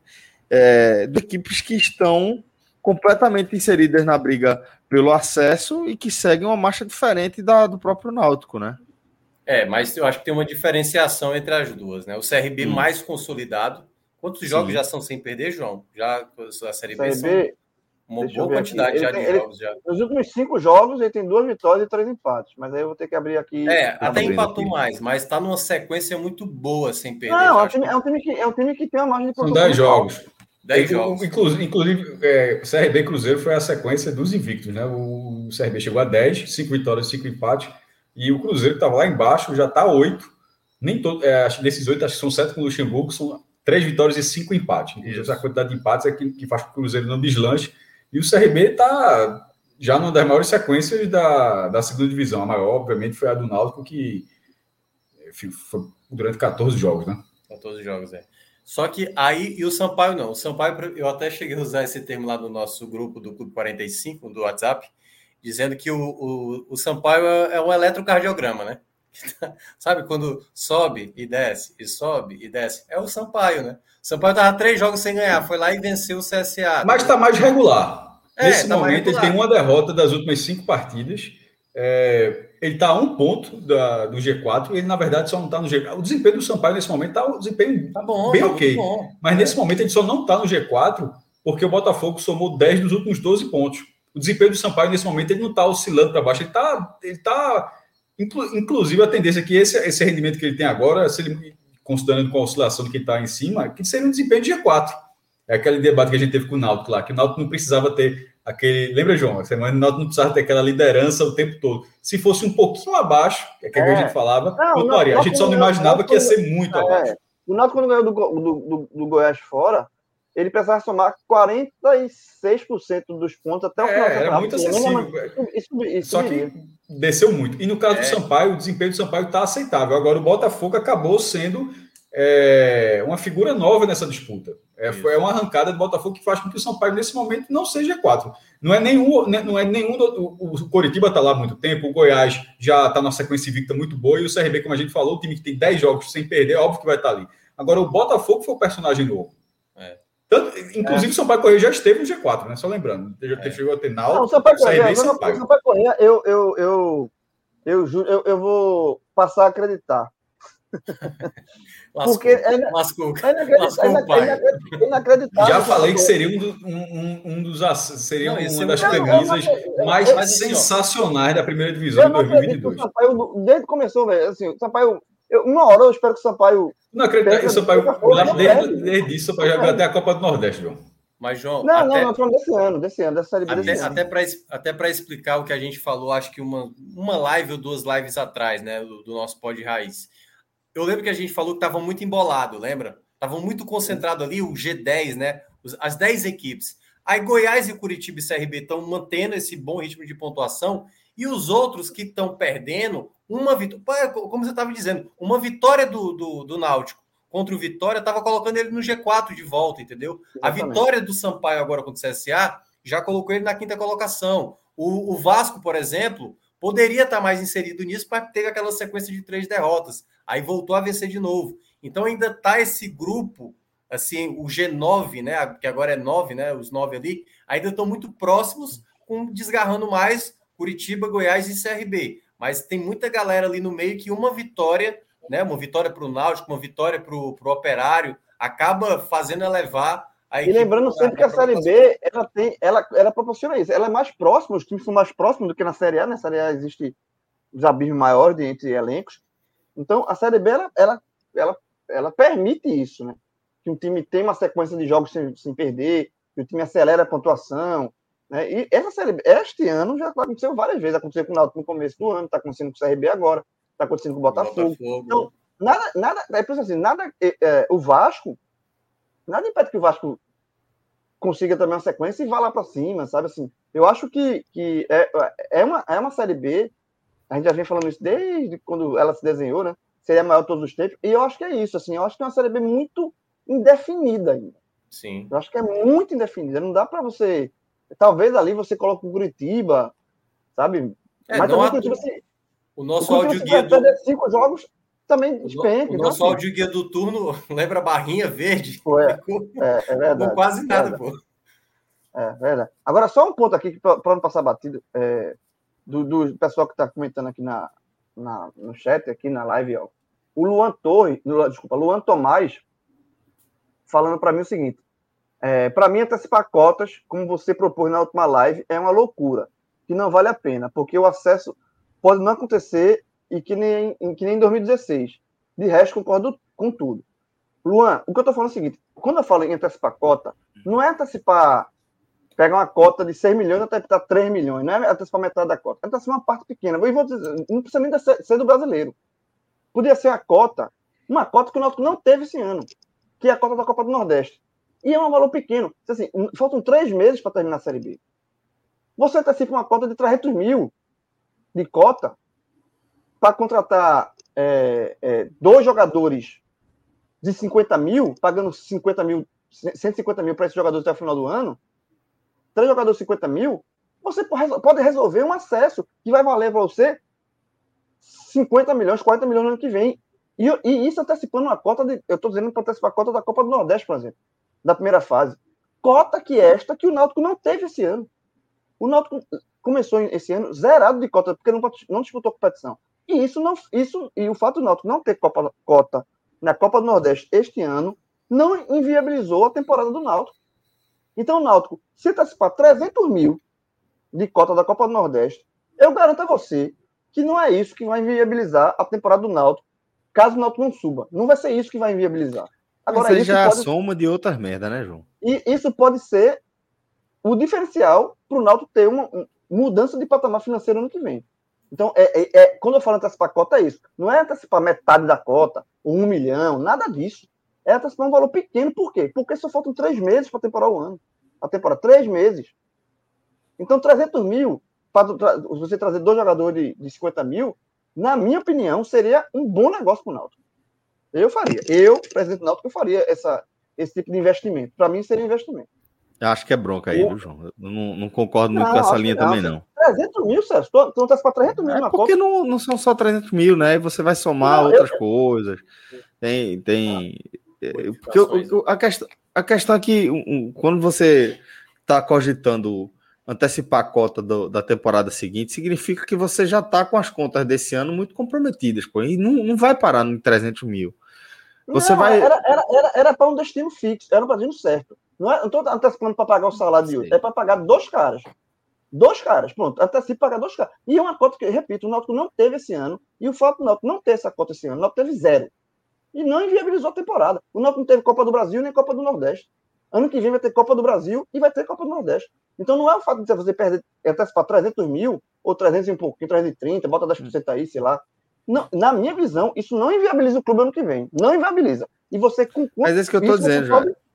É, é, mas é isso que eu estou falando, é que, é que eu, eu tô enxergando de uma forma que assim, não dá para gente parar nessa análise dos 300 mil reais, entendeu? Esse 300 mil, eventualmente, ele pode somar um cenário que já é pior, mas enfim, um, um, acho que, que antecipar cota é sempre uma decisão velho, muito drástica, muito, muito drástica. Não acho que o Náutico estaria nesse momento, não. Pelo menos enxergo dessa forma. Só é... opinando, opinando sobre esse ponto também. Claro, mas por favor. É, eu sou, obviamente, eu sou da linha de, dessa, de segurar a cota para o ano que vem. Ah, e sobretudo quando tem mudança de gestão, não vai ser o caso, é, não é o, é o presidente, mas é, acho que beira sacanagem quando você antecipa a cota. É, tem isso. É, que, não que, vai que de é, ser, um presidente do, do, do próximo ano. Aí, aí mas, assim, mas eu acho, mas é, então assim nesse ponto nem, nem se questiona. Mas nesse ponto específico que o João falou, é, Celso trouxe a possibilidade de, de não de cara não parar nos 300 mil. Mas vamos considerar que se pare nos 300 mil, se pare nos 300, parando, parando em 300 mil, ou seja, ó, a cota de tudo que o Náutico vai ter que vem, sei lá, 10, 15 milhões, o Náutico precisa de 300 mil, que seria o dinheiro suficiente. Eu acho que você tem como é, você está você tá, você tá cobrindo uma lacuna que pode ter um retorno e não é, não é uma não, é, não chega a ser uma aposta. Futebol é esporte, não é, não é aposta, mas assim é um cenário muito propício para que esse dinheiro dê retorno de forma muito rápida. É, e, e, e, se eventualmente, o, no final das contas, você não conseguiu acesso, a cota antecipada foi mínima. Então, eu concordaria, que acho que foi justamente, acho que, pelo que eu a ponderação que, que, que Celso fez, de parar nesse valor. Eu, seria um valor mínimo. Então, não tem eu. Eu não quero, não quero antecipar cota de forma nenhuma, mas eu. 300 mil, valor que eu citou. 300 mil reais. Eu fecho seis meses aqui com um jogador-chave, para que no caso seria Anderson, um jogador-chave para o elenco, resolve tudinho. É, nesse ponto, eu acho que valeria. Nesse valor específico, e, e, considerando que isso não é 300 mil de um time que terá 300 mil ano que vem, ou seja, não é 100% da cota, é 300 mil de um time que pode ter 10 milhões ano que vem. Se for para a primeira divisão, obviamente teria muito mais, mas mesmo que o Náutico vá para a segunda divisão, não deu certo, que é o pior pode acontecer. A gente desconsidera o rebaixamento, mas o Náutico ficou. O Náutico teria, eu, é, eu, acho que terminou esse ano o contrato da Série B, ou seja, a tendência de um contrato maior, ou seja, pode ser, sei lá, 8, 9 milhões ano que vem. Copa do Brasil, que não participou esse ano, Copa do Nordeste, que não teve esse ano, Pernambucano. Então, assim, seria, um, seria uma fração menor dentro do todo. Agora, aí o que não pode é abrir a porteira. Aí, esse jogador chegou, ó, não resolveu. Eu preciso de mais um de 50. Aí preciso de mais um jogador de 30. Não, não, não, seria, só, seria também. Seria valor. É, é uma peça, uma engrenagem, pronto. Eu, é por isso que eu falei 300 mil, cara. Eu falei 300 mil, eu acho que é, é Dentro do cenário que a gente está debatendo, tipo, a gente não sabe quando ela está falando isso não, certo? Isso é só um debate a partir do número que o João trouxe, eu achei interessante, e dentro desse número, eu... E, é, e, o Náutico nem está tá pensando nisso, vejam. Isso é, foi só um debate que ele é cobrando. É, uma ideia que é uma ideia que eu estou dando, e se eu fosse presidente do Náutico, não você nunca, dia, se eu fosse presidente, eu faria, eu faria. Se você, aí, spoiler, se João fosse, aí você, você gastaria mais de 300 mil. É, você não, você, você não pararia nos 300 mil reais. Seguinte, galera, eu concordo com o mestre, principalmente em relação a essa última explicação aí. Mas seguinte, vamos. Vou falar aqui só do CSA. O CSA é a situação literalmente de meio tabela, né? Tá sete pontos do G4, sete né? pontos do Z4 também. Mudando o treinador. É, treinador é, uma, é, uma, troca, é uma troca curiosa a ser de Ney Franco, né, perdeu para o Náutico, porque o CSA está bem no meio da tabela. É, mas o, o, meio da tabela do CSA, obviamente, não é o meio da tabela do Ceará. Meio da tabela da primeira divisão você permanece, meio da tabela da segunda divisão, da primeira divisão você permanece, da segunda divisão você não vai para lugar nenhum. Também é... permanece, né? A bronca é essa. Não, mas assim, mas é não, mas é assim, você pega uma sua, não, né? pô, mas, não, mas o campeonato é primeira divisão, pô. É só para eu sei que vocês fizeram a piada, claro, mas assim, o campeonato é primeira divisão, o objetivo é sempre estar na primeira divisão. Eu quis dizer que a metade, você ficar na metade da primeira divisão, você tá, tá no, no, no máximo. Enquanto você ficar na metade da segunda divisão, você não tem nenhuma possibilidade de alcançar é, o topo da, da escala divisional do futebol brasileiro.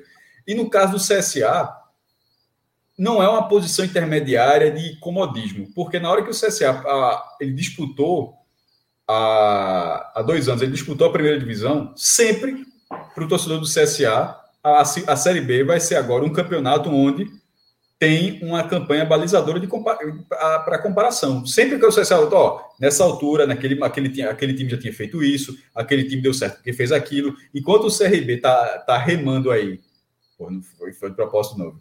É, Clube de Regata Brasil foi, foi, sem, foi sem querer, mas enquanto o CRB está tá, tá remando há, há, há, muito tempo e não tem esse acesso, está buscando, o CSA tem esse comparativo. Então, nesse momento, eu acho que a inquietação do, do CSA, porque a campanha do CSA, de outros momentos, lembrando que o CSA na década passada chegou a ficar sem divisão, chegou a ser segunda divisão do Campeonato Alagoano mas aí teve aquela ascensão meteórica, sendo o primeiro time do Brasil a conquistar três acessos consecutivos, foi bater na primeira divisão, e a partir desse acesso, eu acho que a história do CSA está reescrita.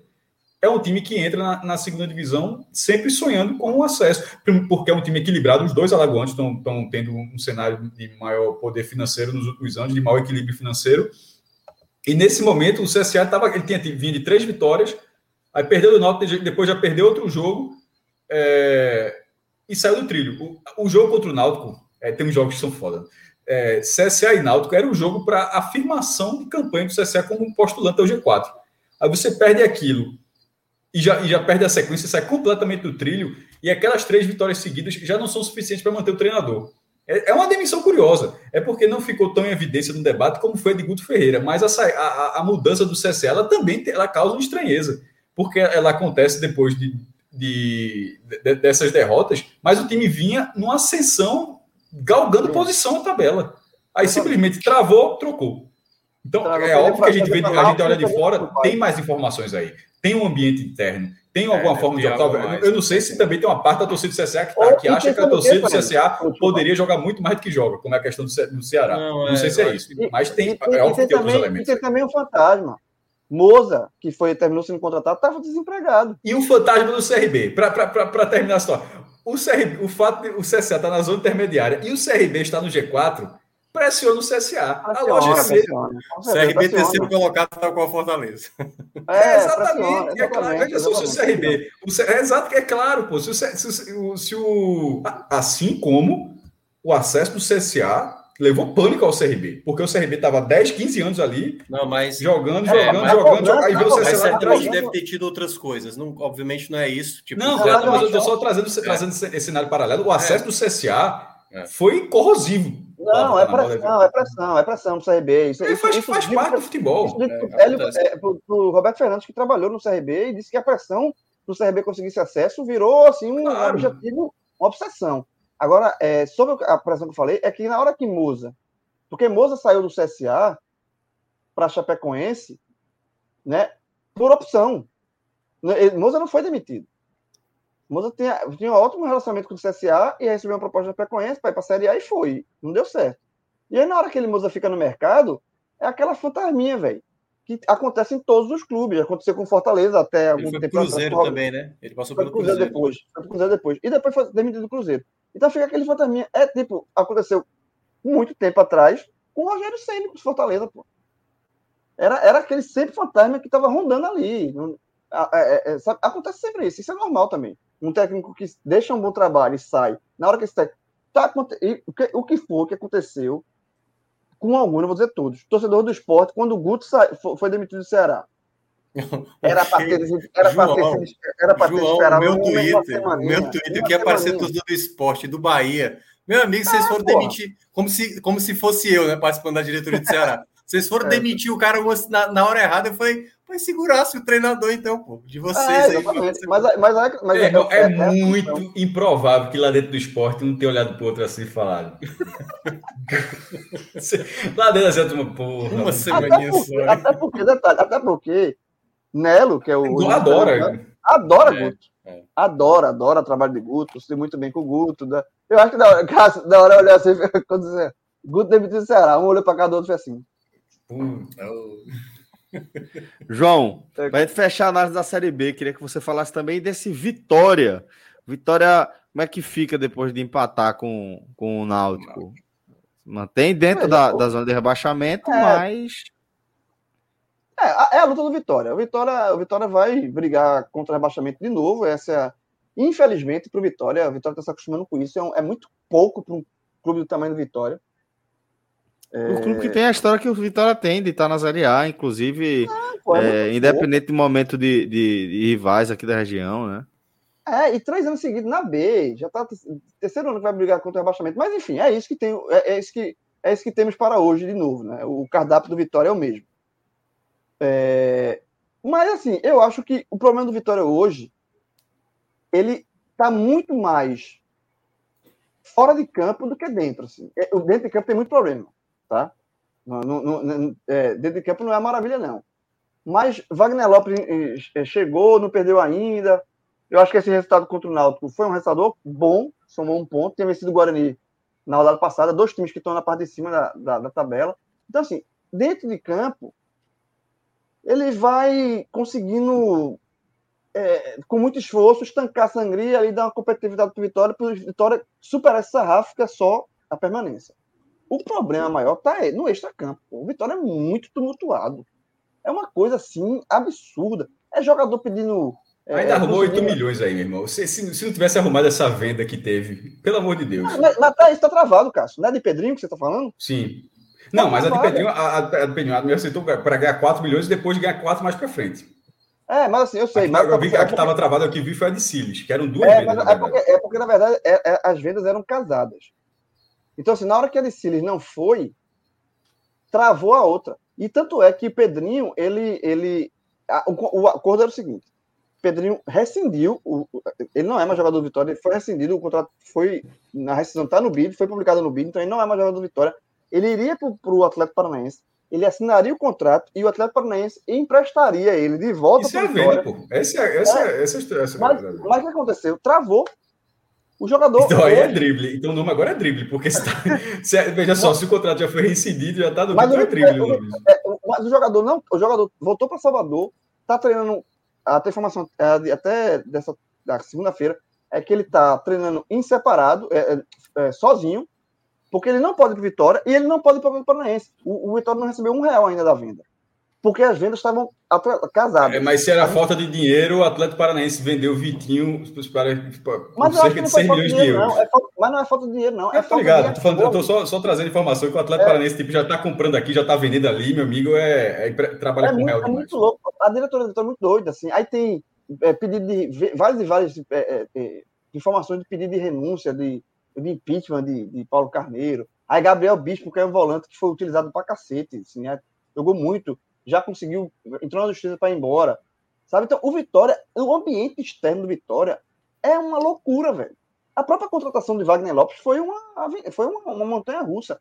Porque é, o Vitória já demitiu dois treinadores, depois teve que fazer um acordo com o Rodrigo para não ser uma demissão, para o Rodrigo aceitar que seja de comum acordo, sabe assim? Aí o Rodrigo colocou nota na, na, imprensa, o Vitória rebateu. Aí depois de muita confusão, finalmente conseguiram contratar Wagner Lopes depois desse acordo. Então, assim, nada, nada no Vitória é tranquilo, velho. Nada no Vitória acontece, no extracampo acontece de forma fluida. O é resumo disso, provável. João, o resumo disso foi exatamente o nosso amigo Vilar voltando sabendo de tudo isso, né? Vilar não estava entendendo nada. É, Vilar sem entender. A, a, a Ju contou para ele todo o que aconteceu durante ali, né? Ele ficou afastado. Minha Nossa Senhora, o homem, rapaz, e aconteceu isso tudo. E, assim, não só isso, né?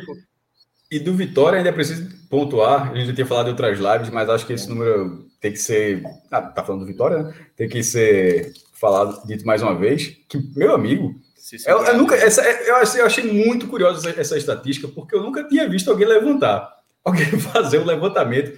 E foram dois momentos diferentes. Eu só fiz juntar, porque no domingo, durante a transmissão de Náutico e Vitória, depois que Cedric acertou o travessão, aí foi dito que aquela era a 13 terceira bola na trave do Vitória na Série B, o que fazia, com, naquele momento, vê que coisa curiosa, que o Vitória liderava, eu não sei as outras colocações, só foi dito isso, mas que o Vitória bola passava a liderar o número de bola na trave, calma, na segunda divisão.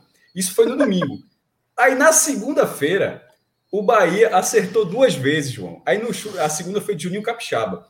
Quando o Juninho Capixaba acertou, aí também foi dito na transmissão. Com essa segunda bola na trave, o Bahia assume a liderança de bola na trave na primeira divisão. Aí eu disse, pô, aí é surreal. Eu nunca teve, primeiro, eu nunca tinha visto a estatística de bola na trave, e, e se você filtrar isso, e você perceber que no mesmo momento, com o campeonato já num um turno, o Vitória lidera na segunda divisão e está na zona de rebaixamento, e o Bahia lidera na primeira divisão e está caminhando para entrar. Velho, é. Sim, só para dar um número, 13 do Vitória 10 do Bahia, 23 bolas na trave. Aí você fala, qual o problema da, da bola na trave? Já dizia Samuel Rosa, né? É... Aí, o Vitória é o time que mais empatou na Série B, pô.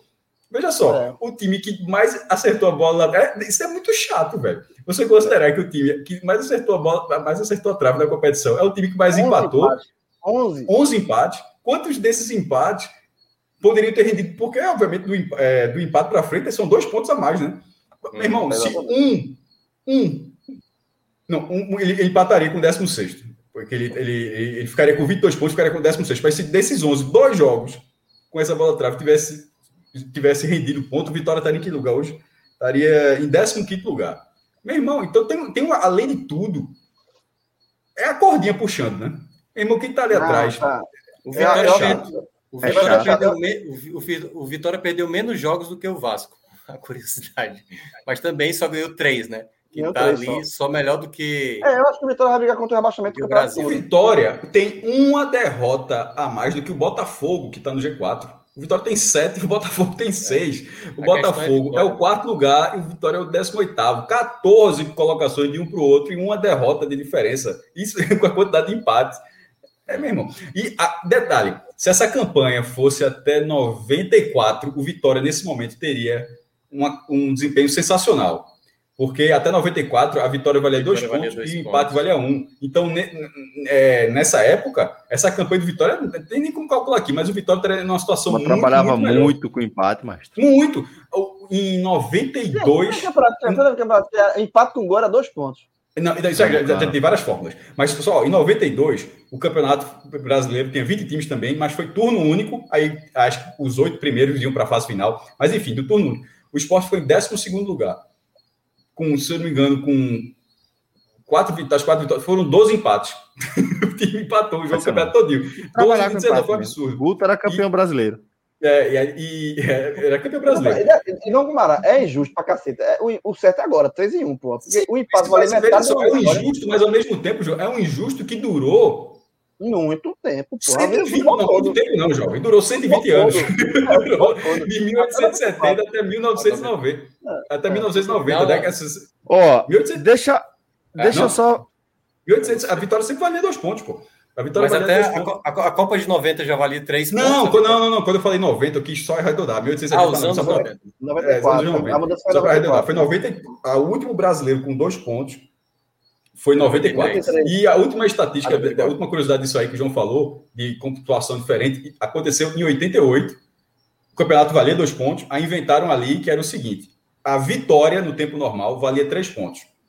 O empate ia para os pênaltis, mas não era decisão por pênalti com cinco cobradores. Se eu não me engano, era só com é três o... cobradores. É, né? É, é, eu acho que eram três cobradores e até e o vencedor ganhava um ponto. Ou seja, se você empatasse e ganhasse é, nos, pênaltis, nos pênaltis você sai com dois pontos. Nesse campeonato teve a situação curiosíssima que o Flamengo ganhou um, um jogo nos pênaltis com o Gaúcho, que era centroavante, foi, foi, sendo goleiro e, e, pegando os pênaltis durante, durante o jogo. Com Eu lembro disso aí. Futuramente a gente vai falar. Lembra daquela época que tinha gol fora? Pois não, é, gente... é, perfeito. Ou então, lembra daquela época, isso, isso, isso, a gente vai ter muito tempo aí. Lembra daquela época que Vitória valia 3, daqui a algum tempo vai valer, ó, Vitória vale 5, vai ser que tem Fórmula 1, Vitória, goleada vale 5, Vitória vale 3. João, o que eu quero saber de você é o seguinte, vai ter o um dia que a gente vai falar, você lembra que o Santa Cruz era Série C, João, e vai ser algo positivo ou não? Veja só, o torcedor do Santa tá pensando, tá esperando eu vou, eu vou, eu vou, eu vou, eu vou, eu é agora. Eu fire, ah, não, sua conta aí. Ah, fire. Porque eu acho que se tem um momento para o torcedor do Santa Cruz acreditar que não vai cair, é agora. Santa Cruz, nos últimos cinco jogos, ele tem uma derrota, que foi a última da sequência de cinco, duas empates e duas vitórias. Ele tem o aproveitamento dele, ele é igual a da Tombense, que hoje é líder. O Santa Cruz, nesses cinco jogos, ele somou oito pontos. O Floresta somou, que são os times que está lutando contra o rebaixamento. O Floresta somou seis, a Jacuipense somou três e o Alto somou três. Então, o Santa Cruz vem num, momento. É, melhor, é o melhor momento do Santa Cruz na temporada. O Sarrafo é rasteiro, né? Petis. Mas é o melhor momento do Santa Cruz no ano. E, e assim, e vamos começar. Bola pro elenco e futebol. Não é que o Santa Cruz ah, é o virou um super time, não. Mas, de termos de competitividade, para este sarrafo rasteiro que o Santa Cruz está disputando. Porque, como, como é? O Santa Cruz está disputando contra Jacuipense, Altos e Floresta, minha gente. Então, assim, para ficar na frente desse, hoje o Santa Cruz é, joga mais bola do que esses três. Ah, então, eu, eu, joga, mais, joga mais bola do que os três. Tem, mais, tem um jogador que nenhum dos três tem, que é Jailson. Que entrou no Santa Cruz e melhorou muito o Santa Cruz. O Alce Pernambucano voltou já. Tem Pipico voltando a fazer gol. Então, eu acho que a missão é difícil, mas é, eu acho que se tiver tem um momento para acreditar, é agora. E se o Santa Cruz não perder do Paysandu, não vencer, né? não. Se empatar com o Paysandu, pega, recebe o Altos na, na rodada seguinte, no Arruda. Se ele empata com o Paysandu e vence o Altos, pelo amor de Deus, tá muito vivo. Muito. Eu acho, eu acho hoje que o Santa Cruz já está vivo. Eu não, Cara, eu, eu, veja só, eu, eu, é. eu, não, eu não joguei a toalha. Detalhe, eu, eu falei isso quando o Santa Cruz ganhou do jogo contra o primeiro jogo, ganhou do Floresta. Eu estava na live, eu e Felipe. E eu disse, Felipe, não está morto. Não está morto. Não tá, e foi o primeiro jogo da sequência de quatro. Eu acho, Santa Cruz, que se tem um momento para acreditar que não cai, é hoje. E se for hoje, para apostar, se quiser, a, a, a, a odd continua alta. O Santa Cruz ser rebaixado. Eu acho que o Santa Cruz tem risco de rebaixamento de 85%. Mas eu, se fosse no Beto Nacional para apostar, eu apostaria que o Santa Cruz fica. Era, era aquele, aquele a unha, assim, toma, tá dinheiro. Eu, eu apostaria. Eu, eu, olha só, aí, aí você, assim, eu concordo com a sua visão em relação às possibilidades, mas quem acompanha aqui o Beto Nacional, a gente tenta apostar em cenários mais, mais certos.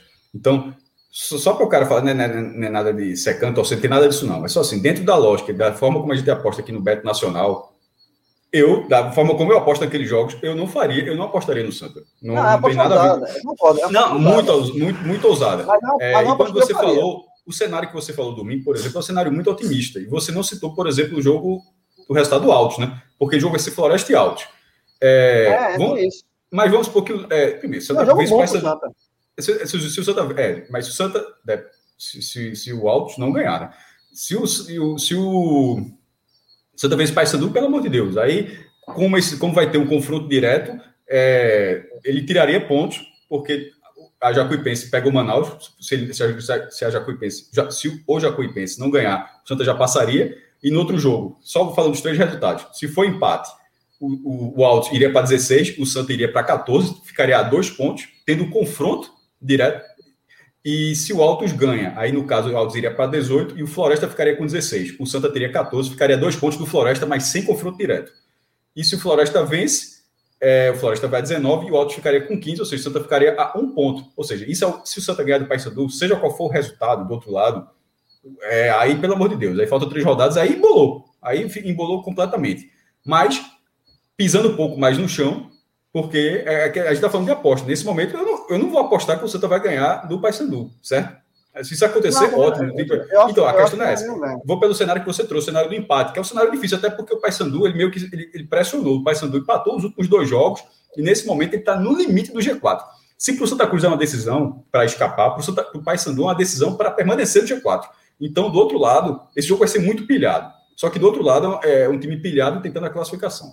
Se o Santa Cruz empatar esse jogo, é, aí ele vai torcer muito para que o Altos perca. Porque é, aí você meio que larga o Floresta, né? O Floresta vai para 19, o Santa largaria o Floresta, e o Altos ficaria com 15, o Santa ficaria com 12, e tendo esse confronto. E no saldo, o saldo está próximo, porque se o Santa empatou, o Santa ficaria com é, menos 5, e se o Altos perdeu, por um gol de diferença, ficaria menos 3, ou seja, dois gols de diferença, uma vitória por dois gols de diferença do Santa sobre o Altos, o Santa já, já passaria, né? É, e isso desconsidera que a Jacuipense vai tropeçar aqui e ali. Isso com um empate. O empate já bota no jogo nesse cenário. Ou seja, o Santa precisa torcer muito. Deixa eu até ver na tabela aqui qual o jogo. Quem, quem, é, deixa eu ver aqui. Alto, Floresta e Alto é logo o primeiro jogo. É, é joga no sábado. é o jogo que abre, é. é o jogo que abre a rodada, o Santa joga domingo. A torcida do Santa Cruz tem que fechar nessa partida. Eu, eu iria de Floresta. Eu ia assim, ó, só. E claro, cada um pode fazer sua conta. Você escolheria Floresta tranquilamente. Floresta, Floresta, Floresta, Floresta. com segundo lugar empate, último lugar o alto dos três resultados. Se o Floresta ganhar, vai para esse resultado do Paysandu. Agora, e se acontecer o resultado mais óbvio desse jogo, que é o Santa perder do Paysandu? Aí é que ele precisa porque, assim, a gente tá falando dos cenários, é, é aquela que a gente sempre dá o um exemplo, de Náutico Criciúma, né? Aquela Série B que o Náutico tava aí último, é. vai ganhando, ganhando, ganha fora, ganha fora, ganha fora, botou lá o Náutico ganhando fora do Criciúma. Mas, ó, então bota vitória em tudo. Então, nesse caso, se acontecer um cenário mais óbvio, você tem pontuou nas últimas quatro rodadas, mas de repente perde o Paysandu, porque esse jogo é, é, um jogo que, em tese, você perde. É um jogo que, em Sim. tese, tá chato. Então, se acontecer, e aí? Tem essa possibilidade. Aí, que é a mesma. O Santa, a rodada do Santa, ela é no sábado. Domingo é, é bom. Sábado. Exatamente, cara. O, o, jogo do, do, do, domingo é bom. Sábado. O jogo, o jogo do Santa é sábado. Floresta, for, Floresta Não, tu assina é qual, assina qual jogo? Eu assinaria para ver o do sábado. Porque é, é, se, se, o Floresta vence, o Alto permanece com 15 pontos e vamos supor que o Santa Cruz perdeu. Nesse caso, eu estou ignorando, o Jacuipense, que está na frente do Santa, mas é por, por achar que o Jacuipense vai tropeçar aqui. E, so, e como o Santa precisa fazer ponto, eventualmente o Santa passará o Jacuipense, só por isso. Mas tem esse risco, risco também, claro. O adversário mesmo é o Alto, porque está é, cinco pontos, é, quatro pontos na frente é, nessa, nesse momento, né? Então, é, nesse cenário, se o Santa perde e o Altos perde, ele iria para a próxima rodada para uma decisão, precisando da vitória, para deixar um ponto. Aí, mas, e, e, aí faltariam, e aí faltariam duas rodadas, porque faltam quatro, né? Tira o Paysandu e mais o próximo jogo, e aí é um ponto, duas rodadas, é aquela situação você estava virtualmente rebaixado e nesse momento você está um ponto faltando duas rodadas.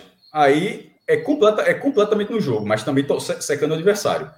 E isso com o cenário de derrota. Eu acho que é bom se preparar, porque se ganhar, ótimo. Se ganhar, já fica a ultrapassagem já na próxima rodada. Mas se não der um resultado mais óbvio, que eu não, eu não apostaria, é, é, é, bom olhar a matemática. É, é, e essa matemática, ela não é que ela passe no sábado, essa eu, matemática eu, ela ocorrerá no sábado. É, não, o jogo, concordo 100% com você. O jogo do Santa Cruz é Floresta e Altos, no sábado. Não sei se vai passar no, no Dazan esse jogo aí. Acho que não. Mas se pega uma rádio aí de. Tem esportes, né? Que acaba entrando. Isso. É, a Dazon, isso é muito curioso, pouca gente sabe. É, todos os jogos da Série C são transmitidos. A Dazon ela comprou, mas ela, nesse ano, ela não está passando todos. Mas os jogos que ela não, que ela não passa, ela sublicenciou para uma operadora de streaming de Santa Catarina, que se chama TVN Esporte. Agora sim, os caras eles pegaram os jogos principais. Todos os jogos de Santa e Paysandu, por exemplo, só passam na Dazon. Porque o cara assim, pra, por causa dessa. Ah, mas, mas esse é, jogo vai passar nessa. Pronto. Então, assim, arruma o jeito de assistir, porque o jogo é esse. Esse eu concordo. E eu acho, e aí eu tô sendo minha cota de otimismo aqui com o Santa. Eu acho que o Santa Cruz pode arrancar um empate. Eu não tô dizendo vitória, não, mas. Porque eu acho que o Santa Cruz está no momento bom dele na temporada. Sabe, eu acho que o Santa Cruz, o Santa Cruz, se ele começa. É. é porque se o Santa Cruz começasse, zerou a competição, começasse agora, eu acho que o Santa Cruz teria um, um, uma. faria uma, uma competição bem mais tranquila. Eu acho que o Santa Cruz é, demorou para encaixar. Não, tem muito problema, mas assim, ele pegou o, o Volta Redonda, que é um time que está brigando pelo acesso, pelo acesso, não, desculpa, pela classificação, atropelou o Volta Redonda mesmo. Atropelou. O jogo era para ser muito mais fácil. Perdeu o gol é uma coisa que tem que corrigir, inclusive. Mas passou o carro por cima do Volta Redonda. Foi muito melhor do que o Volta Redonda. Muito. Se tem um jogo que o Santos mereceu ganhar na temporada, foi esse. Então, eu, e, e eu vi os, outros, os, os, últimos jogos do Santos. Eu tô vendo a evolução.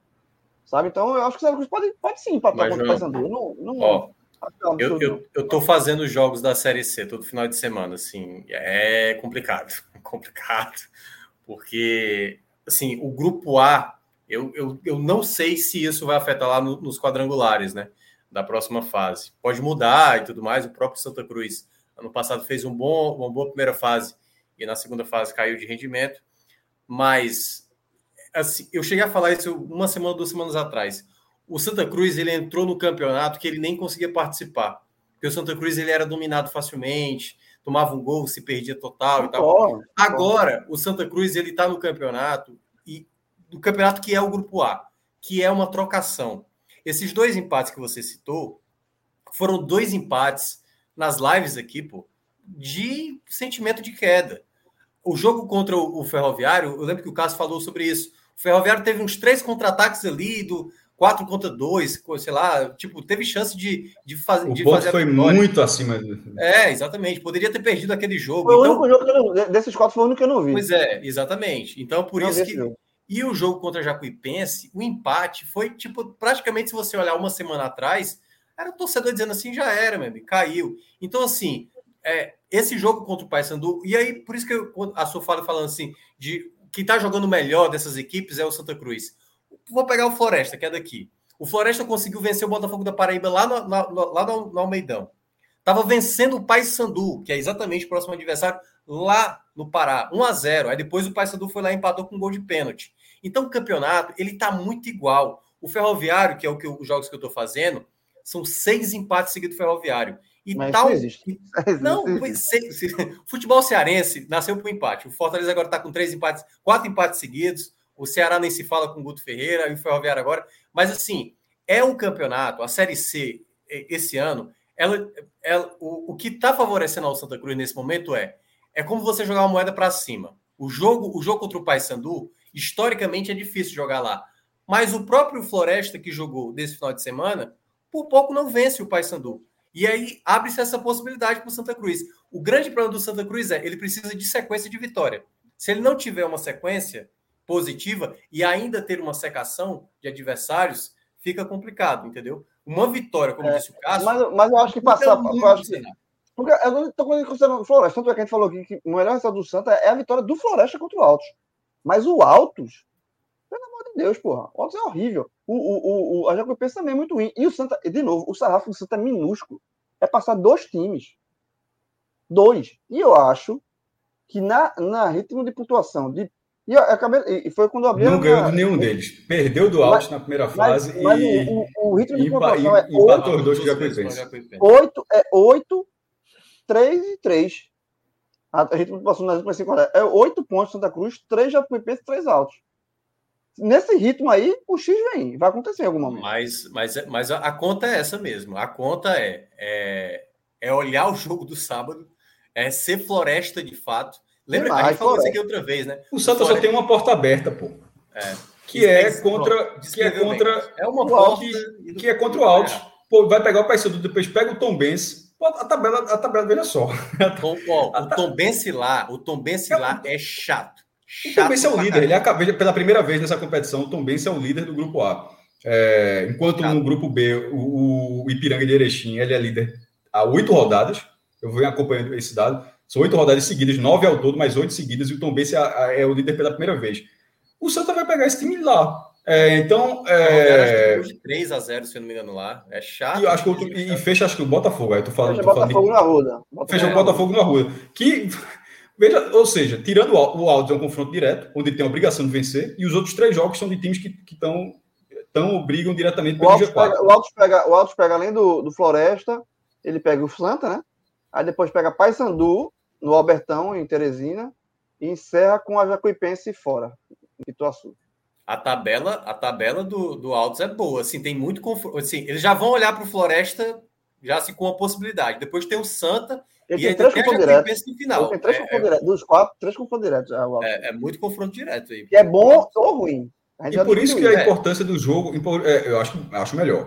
A gente não trabalha com muro aqui, não, mas é, é, acho melhor. Você tem o confronto direto, você. você eu acho melhor também, eu acho melhor também. Pô, você, tá, você tem a possibilidade de ultrapassar sem ficar torcendo, sofrendo. É, e no caso do Altos, que ele vai ter esse jogo, se o Altos arruma esse resultado, o jogo vai ser. Estava marcado, hoje vai ser no CT do Ceará, parece, no Vovozão. É, isso, é, trocou, é, trocou, no, no, no Vovozão que foi preparado para receber jogos o, o Altos vem pelo empate. E assim, porque é, é, muito cômodo, assim, não é, não é fácil você obter o resultado, mas é muito cômodo é, na situação do Alto se ele conseguir esse resultado e simplesmente, simplesmente enquanto o Santos ele tem a obrigação de vencer os resultados, o, o Alto, ele, ele, ele sabe, o sarrafo está baixo, como o João falou. Mas, ó, o sarrafo está baixo, mas para empatar é um pouquinho mais alto, porque sarrafo, a gente está medindo o sarrafo para buscar a vitória. Ele sem precisar da vitória é outra, é outra situação. E isso depois de um cenário mais provável, que é o Santa não ganhar do Paysandu. Se o Santa ganhar do Paysandu, é como a gente falou aqui, tem uma tendência de X é, é, gigantesca é uma... rodada. É, Mas se, se der um resultado que me parece mais óbvio, é. o, o, o, cara do Santa Cruz tem que assistir o jogo domingo, a vera total, esperando, e, e, e, na esperança de conquistar esse resultado, como já aconteceu. Mas, por, por tudo que demonstrou, não é na, na, na Série C, é na temporada inteira, meu irmão. Esse recorte que o João falou é o melhor momento do Santa Cruz no ano. Do ano, do ano. E, concordo. E, e foi tudo, na, é, tudo no limite. O jogo contra o, contra o Jacuipense uma, uma insanidade, os minutos finais. Podia ter ganhado, podia ter vencido, como podia ter perdido do mesmo jeito. Esse jogo contra o Volta Redonda já cedeu, cedeu empate. Na hora que ele foi melhor, o jogo, boa parte do jogo, melhor dizendo, dois terços do jogo, mas quando é, quando ele fez o 2 a 1 ele toma empate. Quando fez o 2 a 1 o jogo já estava equilibrado. Naquele momento, não era o melhor momento do Santa, mas aí tem isso também, de você buscar resultado. É. Contra o Ferroviário, como, como o Minhoca já lembrou aqui, o Ferroviário perdeu chances inacreditáveis de vencer a partida. Então, assim, é, o melhor momento do Santa é no limite. Então, tudo o Santa, o Santa, se ficar, não tem, ele não vai ser se impondo. Eu, uma, uma, uma permanência vai ser. No, meu irmão. Mas você tem, se, tem, um, limite. Tem mas o doutor Estranho fazendo assim, ó. Doutor Estranho dizendo assim, ó, só uma. Só, só tem uma só só uma chance. Só, se tem um momento para O que é do Santa Cruz? Há é quatro esse, semanas. É chegar, um torcedor, chegar doutor Estranho e falar que só tem uma possibilidade de torcer do Santa Cruz abraçava, fechado. Abraçava. E se tem um momento para ser otimista, é esse. E eu tô. Eu, Celso, a turma que me derrubar aqui, mas eu continuo otimista. Se tem um momento para ser otimista aqui, o torcedor do Santa Cruz, esse momento é, o momento é esse. João é foda. Quer crescer, é, meu irmão, é 880. teve um jogo aí que já estava 30 a 15, já era a conta de João. Mas, mas, mas 30 a 15, muito perto de conseguir. Isso tem, isso, 30 a 15, com o time tendo quanto já? Tendo 30, né? Acho que é. é já, 30, já, já tinha 30. 30, desculpa, 30, 15 não, pô. 30, 30 45. 45. 15 para chegar a 45. É, é, isso o time já tendo 30. Peraí. Celso, te salva. Agora tá no Agora mundo. Sim. Bom, galera, então chegamos aqui ao fim de mais um podcast raiz, né? Mais uma Irmão, programação se eu não raiz. Os próximos outros dias eu largo. Três horas ontem, três horas hoje. Porra, tá é bronca. Não, pelo amor de Deus. E minha água aqui que eu esqueci acabou. Eu tô aqui avancei o tempo. Ok, ainda. Galera, obrigado demais pela resenha, viu? Vocês são massa demais. É sempre massa tá na, na história. Forte abraço, galera. Até a próxima. Valeu. Tchau, tchau.